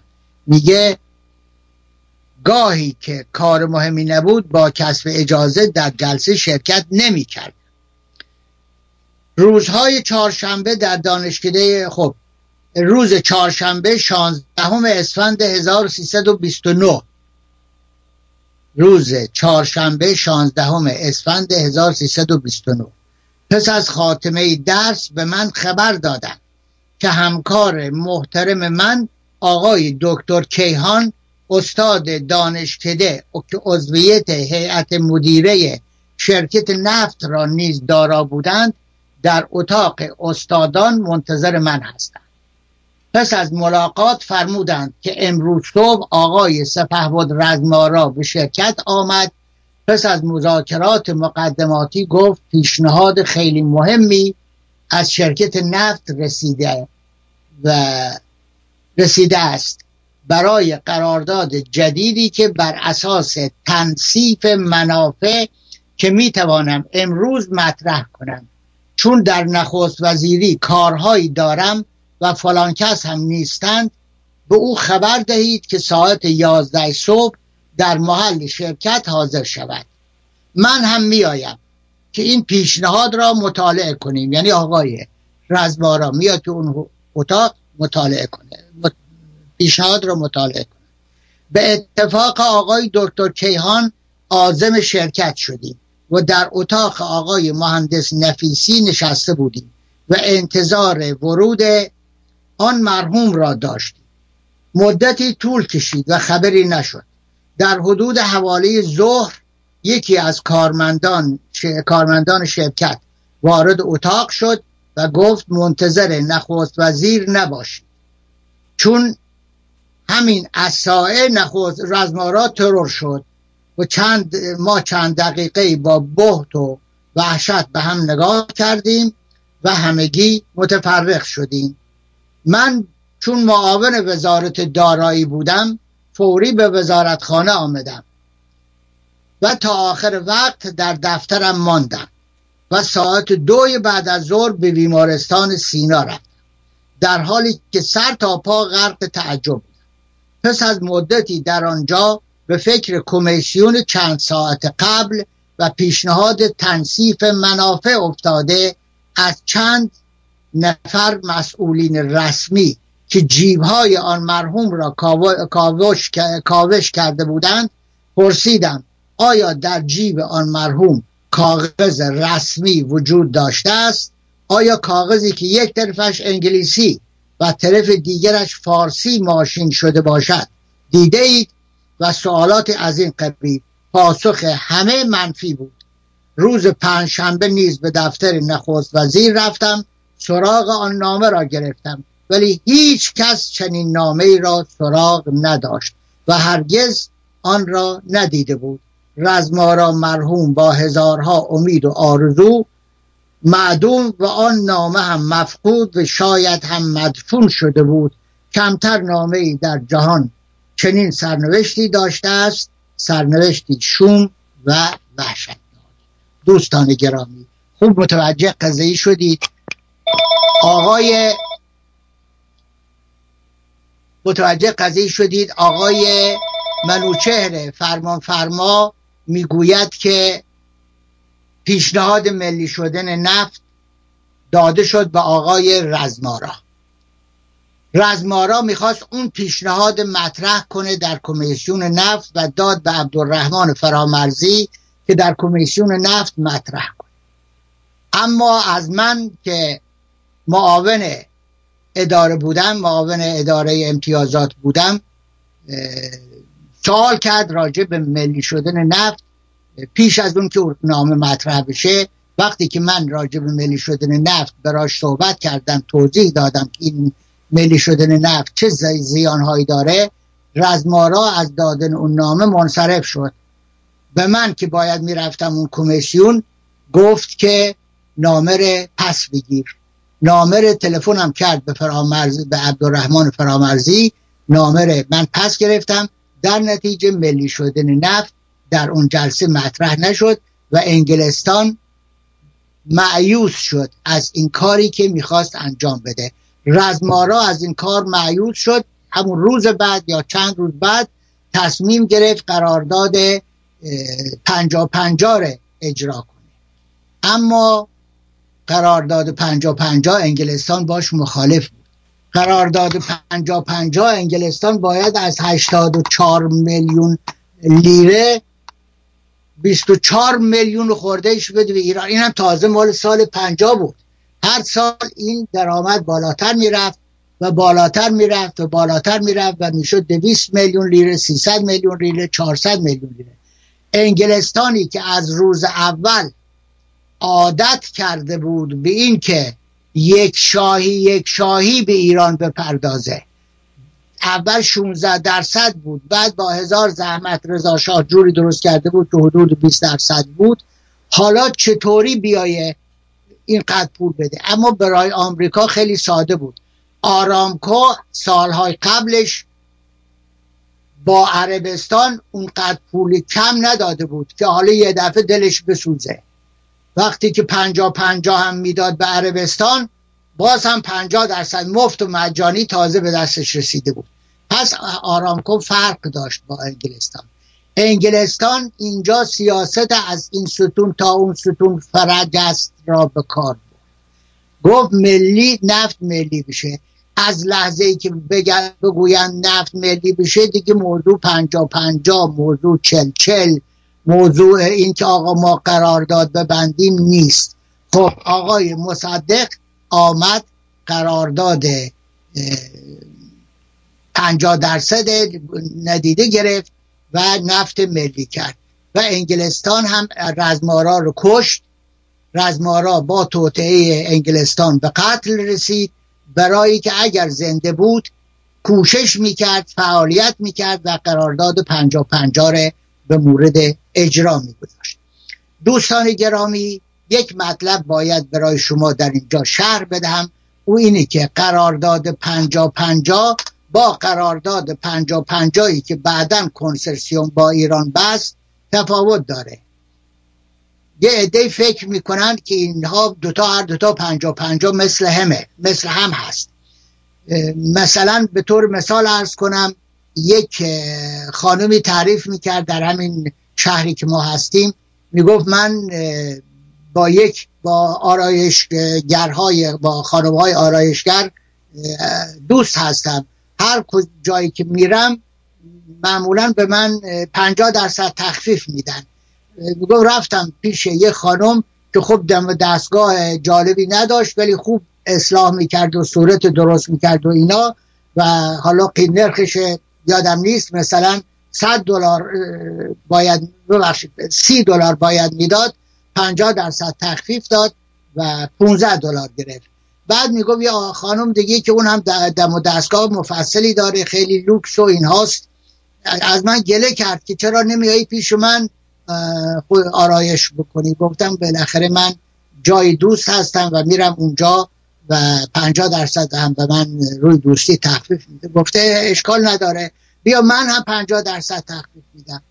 گفت بالاخره یه روز که بلند شدیم خیلی اصرار کرده بود رفتیم اینجا. خب این هم پنجاه درصد تخفیف داد. ولی نرخش بود هشتاد دلار. پنجاه درصد تخفیف داد شد چل دلار.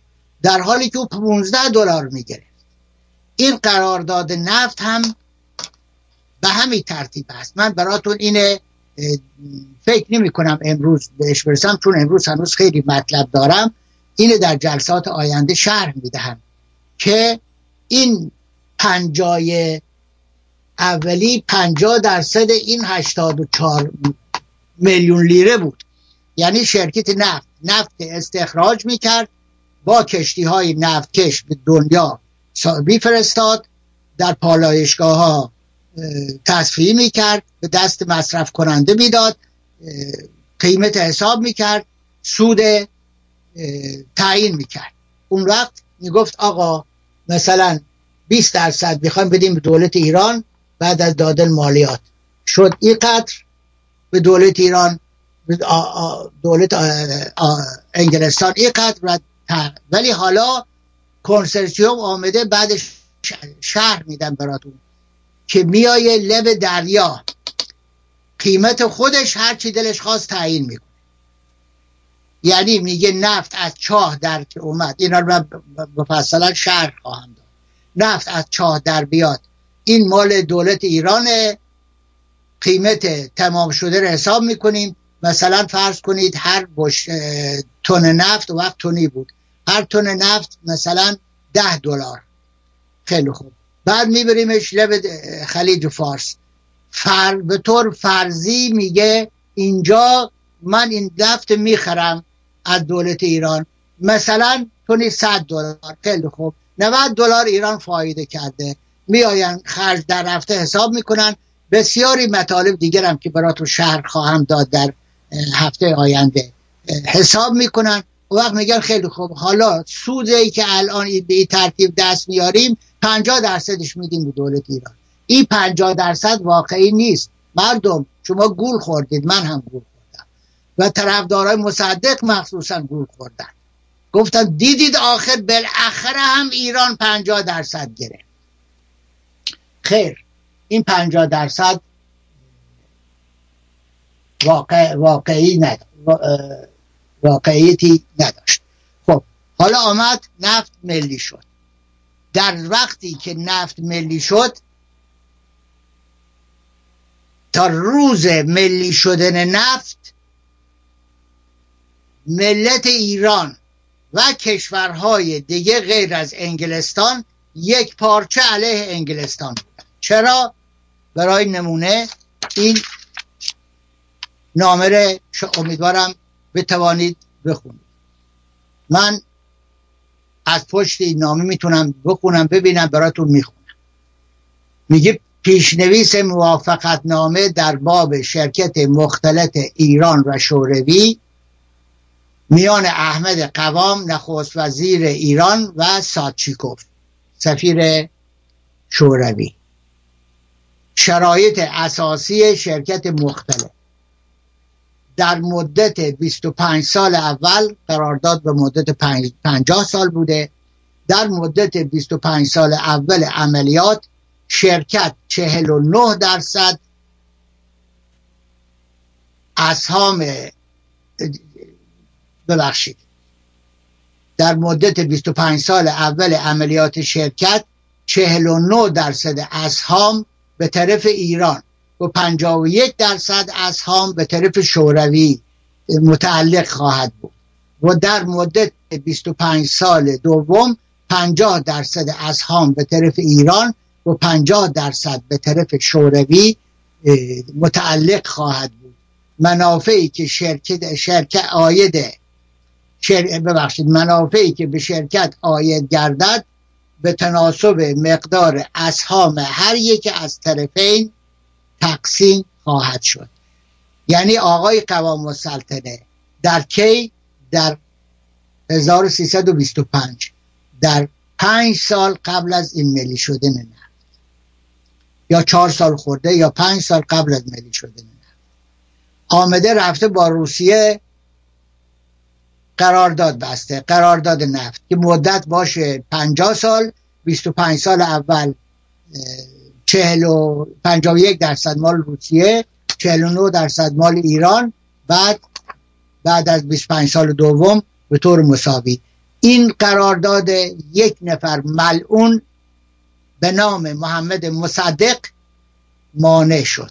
یعنی قرارداد تحریم نفت مصدق در مجلس 14 به وجود آورد که بیشتر برای خاطر همین روسیه شوروی که قرار داد که نفت شمال نبره.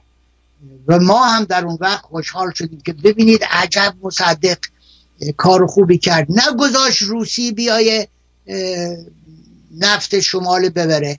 در حالی که چه عالی می‌شد اگر این میامد روسیه ای که می‌گفت من طرفدار طبقه کارگر هستم.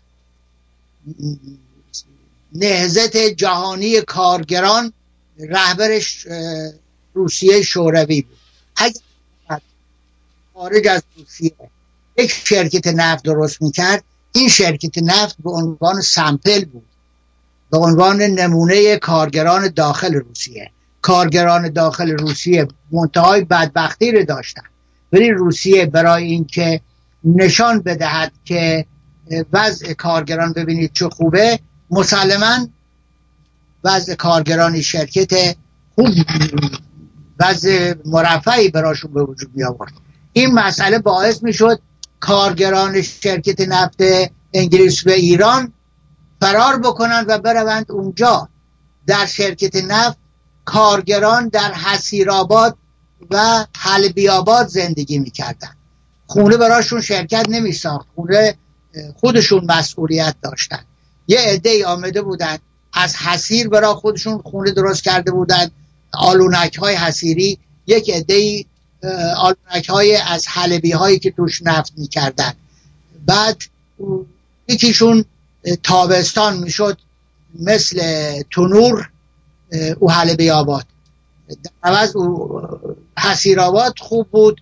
برعکس در زمستان شد یخچال و اون حل بیابات خوب بود. شرکت نفت بین این خونه ها و ساختمان های خودش یک کانال هم کنده بود حفر کرده بود پر از آب کرده بود که این کارگرها در مواقع دیگه نتوانند فقط در مواقع لازم با اون ماشین های شرکت و بروند اون جاهایی که می‌خوان. حالا اگر این شرکت درست می‌شد به ضرر ایران بود. الان من فکر می‌کنم که چقدر هم عالی بود. منتها کسی که جلوی این شرکت گرفت مصدق هر جا که یک کاری به نفع انگلستان بود انجام می‌داد و هر وقت کاری به ضرر انگلستان بود فورا مخالفت می‌کرد. الان ما نمی‌دونستیم که مخالفت با روسیه یعنی طرفداری از انگلستان. ولی خب از وقتی که این مخالفت کرد حزب توده ایران که یک حزب توده یک حزب بسیار قوی و قدرتمند بود با شرکت نفت انگلیس و ایران به مخالفت سرسخت برخواست یعنی دولت روسیه و اعضای حزب توده یک پارچه جزو نهزت ملی بودند. ما که جزو نهزت ملی بودیم وقتی می‌دیدیم که اینها همه دارن با ما در میتینگ ها شرکت می‌کنن در تظاهرات شرکت می‌کنن. از هیچ تفاوتی نمیفهمیدیم که این توده ای چقدر دشمن ما هست چون اونا طرفدار نهزت ملی بودن. حزب توده و روسیه طرفدار نهزت ملی بودن. آمریکا و ایادی او نهزت ملی رو به وجود آورده بودن. نهزت ملی خود جوش نبود. آمریکا به وجودش آورده بود. و تعدادی از ایاده خودش به عنوان مخالفان انگلیس غالب کرده بود. من دو نفره فکر می‌کنم انگلیسی بودند و عقیدم هست. مخصوصا یکی از اونها حسین مکی. از این نظر فکر می‌کنم شخص پادوی سفارت انگلیس بود. برای که این شخص مصدق آورد و گذاشت رهبر نهزت ملی. این آقای حسین مکی و ابوالحسن حاری زاده و دکتر بقایی اینها اقلیت مجلس پانزدهم بودند و یک شهرت عظیمی کسب کرده بودند. اما دکتر بقایی استیزاه و اینا در مورد نفت نداشت. یعنی اونهایی که به عنوان نفت خودشون جا زده بودن مکی بود و حاری زاده دکتر بقایی استیزاه خودش علیه دیکتاتوری رزمارا. انجام داد. و حتی اون انور خامعی در کتاب هایی که نوشته شرح میده که میگه دکتر بقایی با ملی شدن نفت مخالف بود و اون پیشنهاد ملی شدن نفت در کشوی میزش مدت ها نگه داشت و ابلاغ نمی‌کرد. بالاخره مجبور شد ابلاغ کنه. جزء کمیسیون نفت هم نبود. در هر حال این آقای مکی بود که مصدق آورد.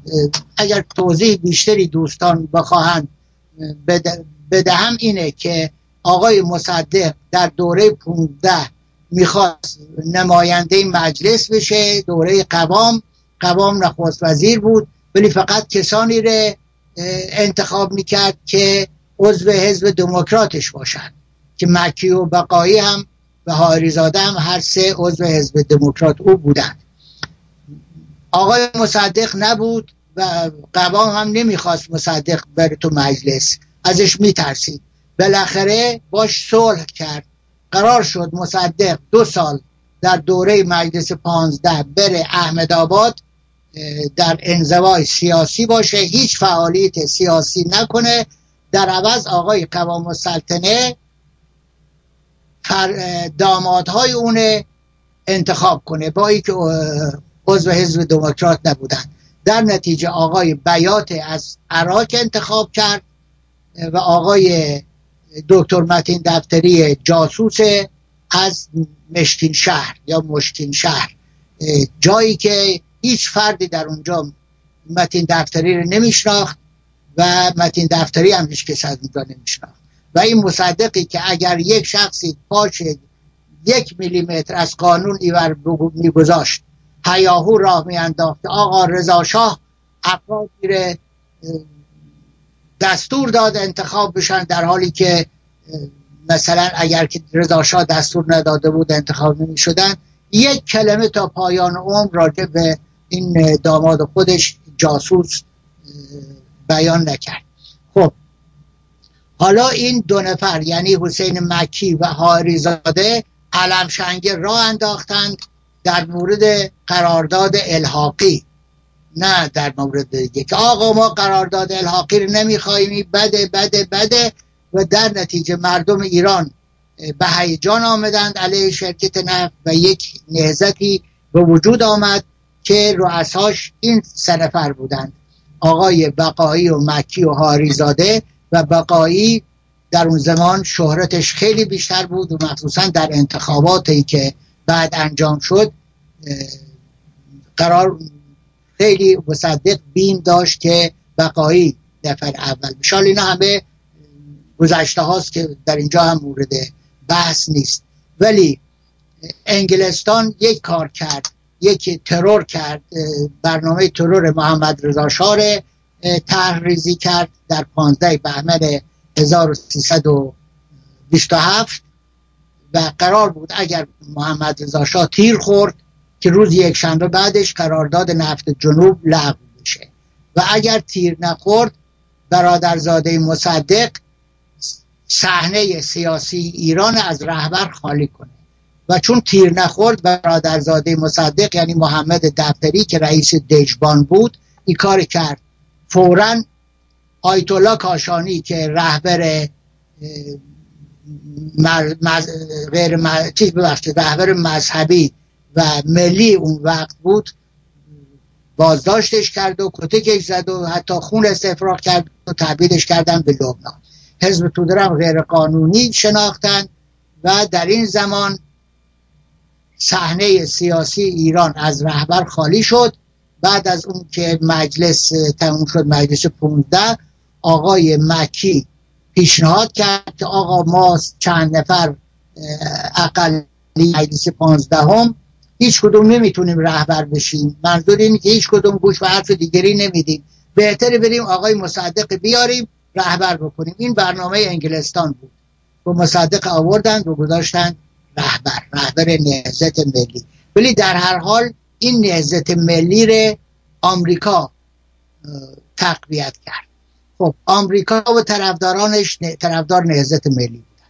روسیه و حزب توده طرفدار نهزت ملی شاه طرفدار نهزت ملی بود و همه طرفدار پنجا پنجا بودن. اما انگلستان ملی شدن نفت علم کرد. ملی شدن نفت از لحظه ای که نفت گفتن ملی ملی شد نهزت ملی همانطوری که من عرض کردم خدمتتون شکست خورد. شکست خورد. جلسه آینده من از اولش شکست خوردن نهزت ملی شرح میدم و امیدوارم برسم به میلیاردها ضرری که از نظر مادی کرد. شکست خورد. چرا شکست خورد؟ برای خاطری که از لحظه ای که گفتن نه ملی شد این دولت روسیه گفت من دیگه طرفدار نهزت ملی نیستم من نفت شمال می‌خواستم. حالا نفت شمال اگر موقتا به من ندادن خب امید داشت یک سال بعد بدن دو سال بعد بدن. روسیه طرفدار گرفتن امتیاز نفت شمال بود.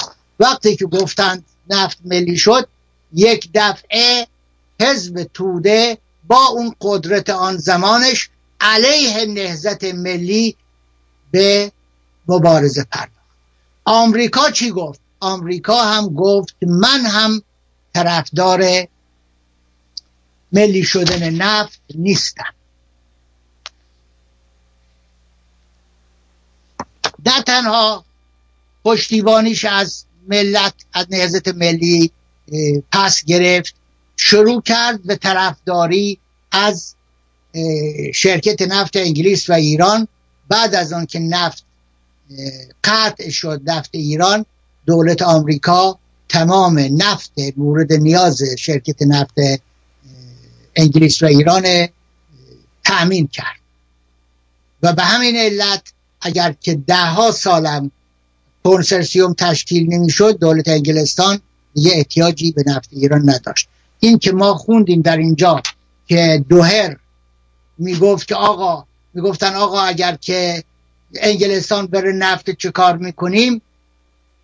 می‌گفت آقا کشتی های آمریکایی میان می‌برن و هیچ نگران نباشید. مربوط بود به قبل از ملی شدن نفت. این آقای دوهر نمی‌دونست که انگلستان یک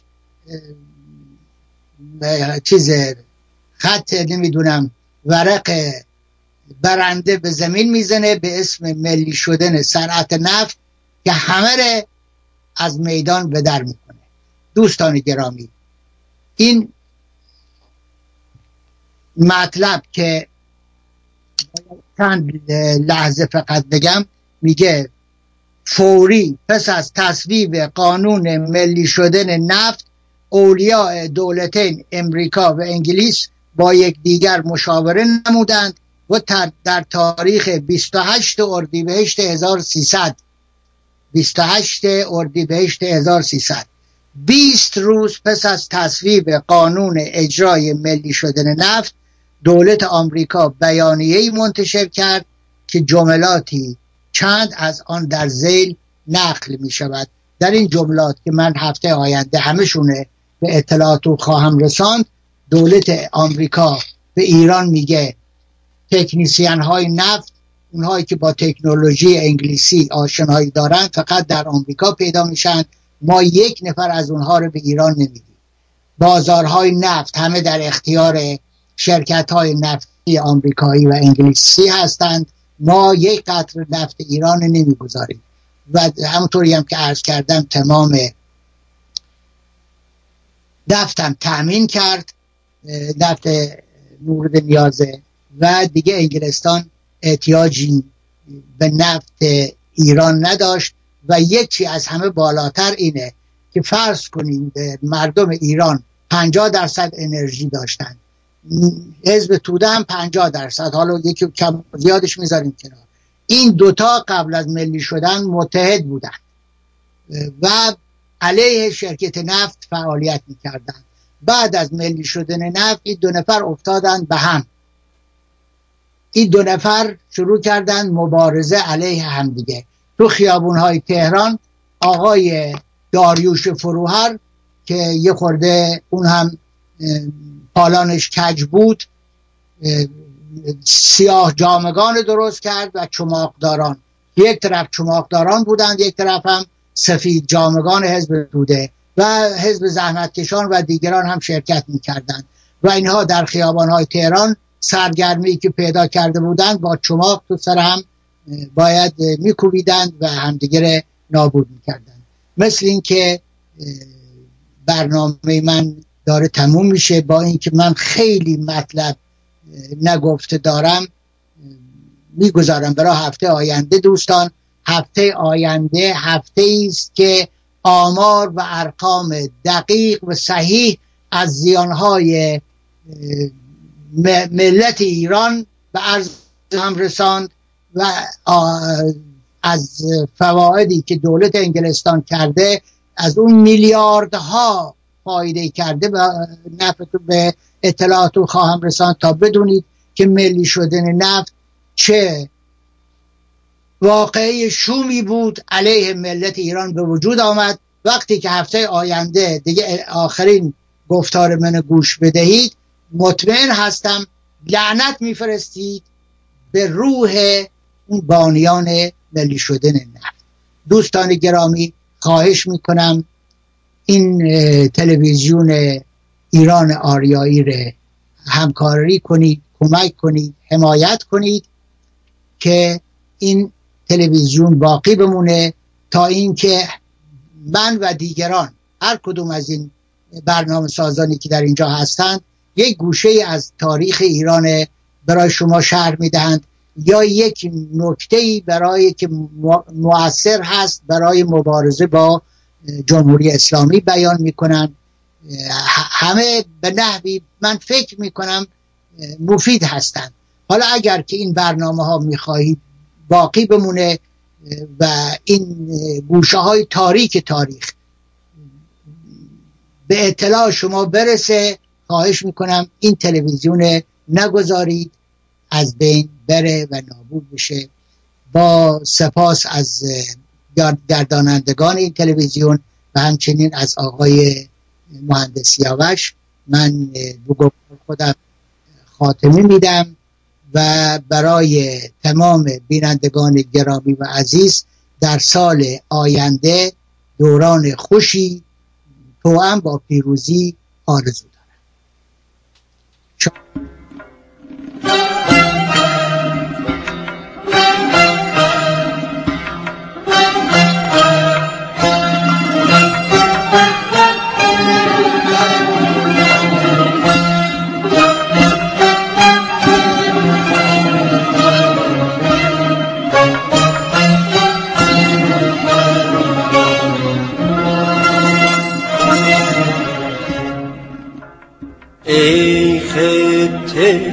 ایران مهین وطن من.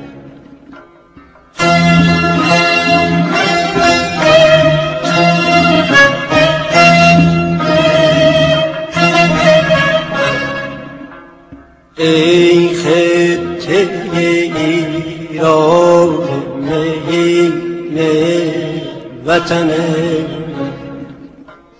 ای گشته به مهر تو عجیب جان و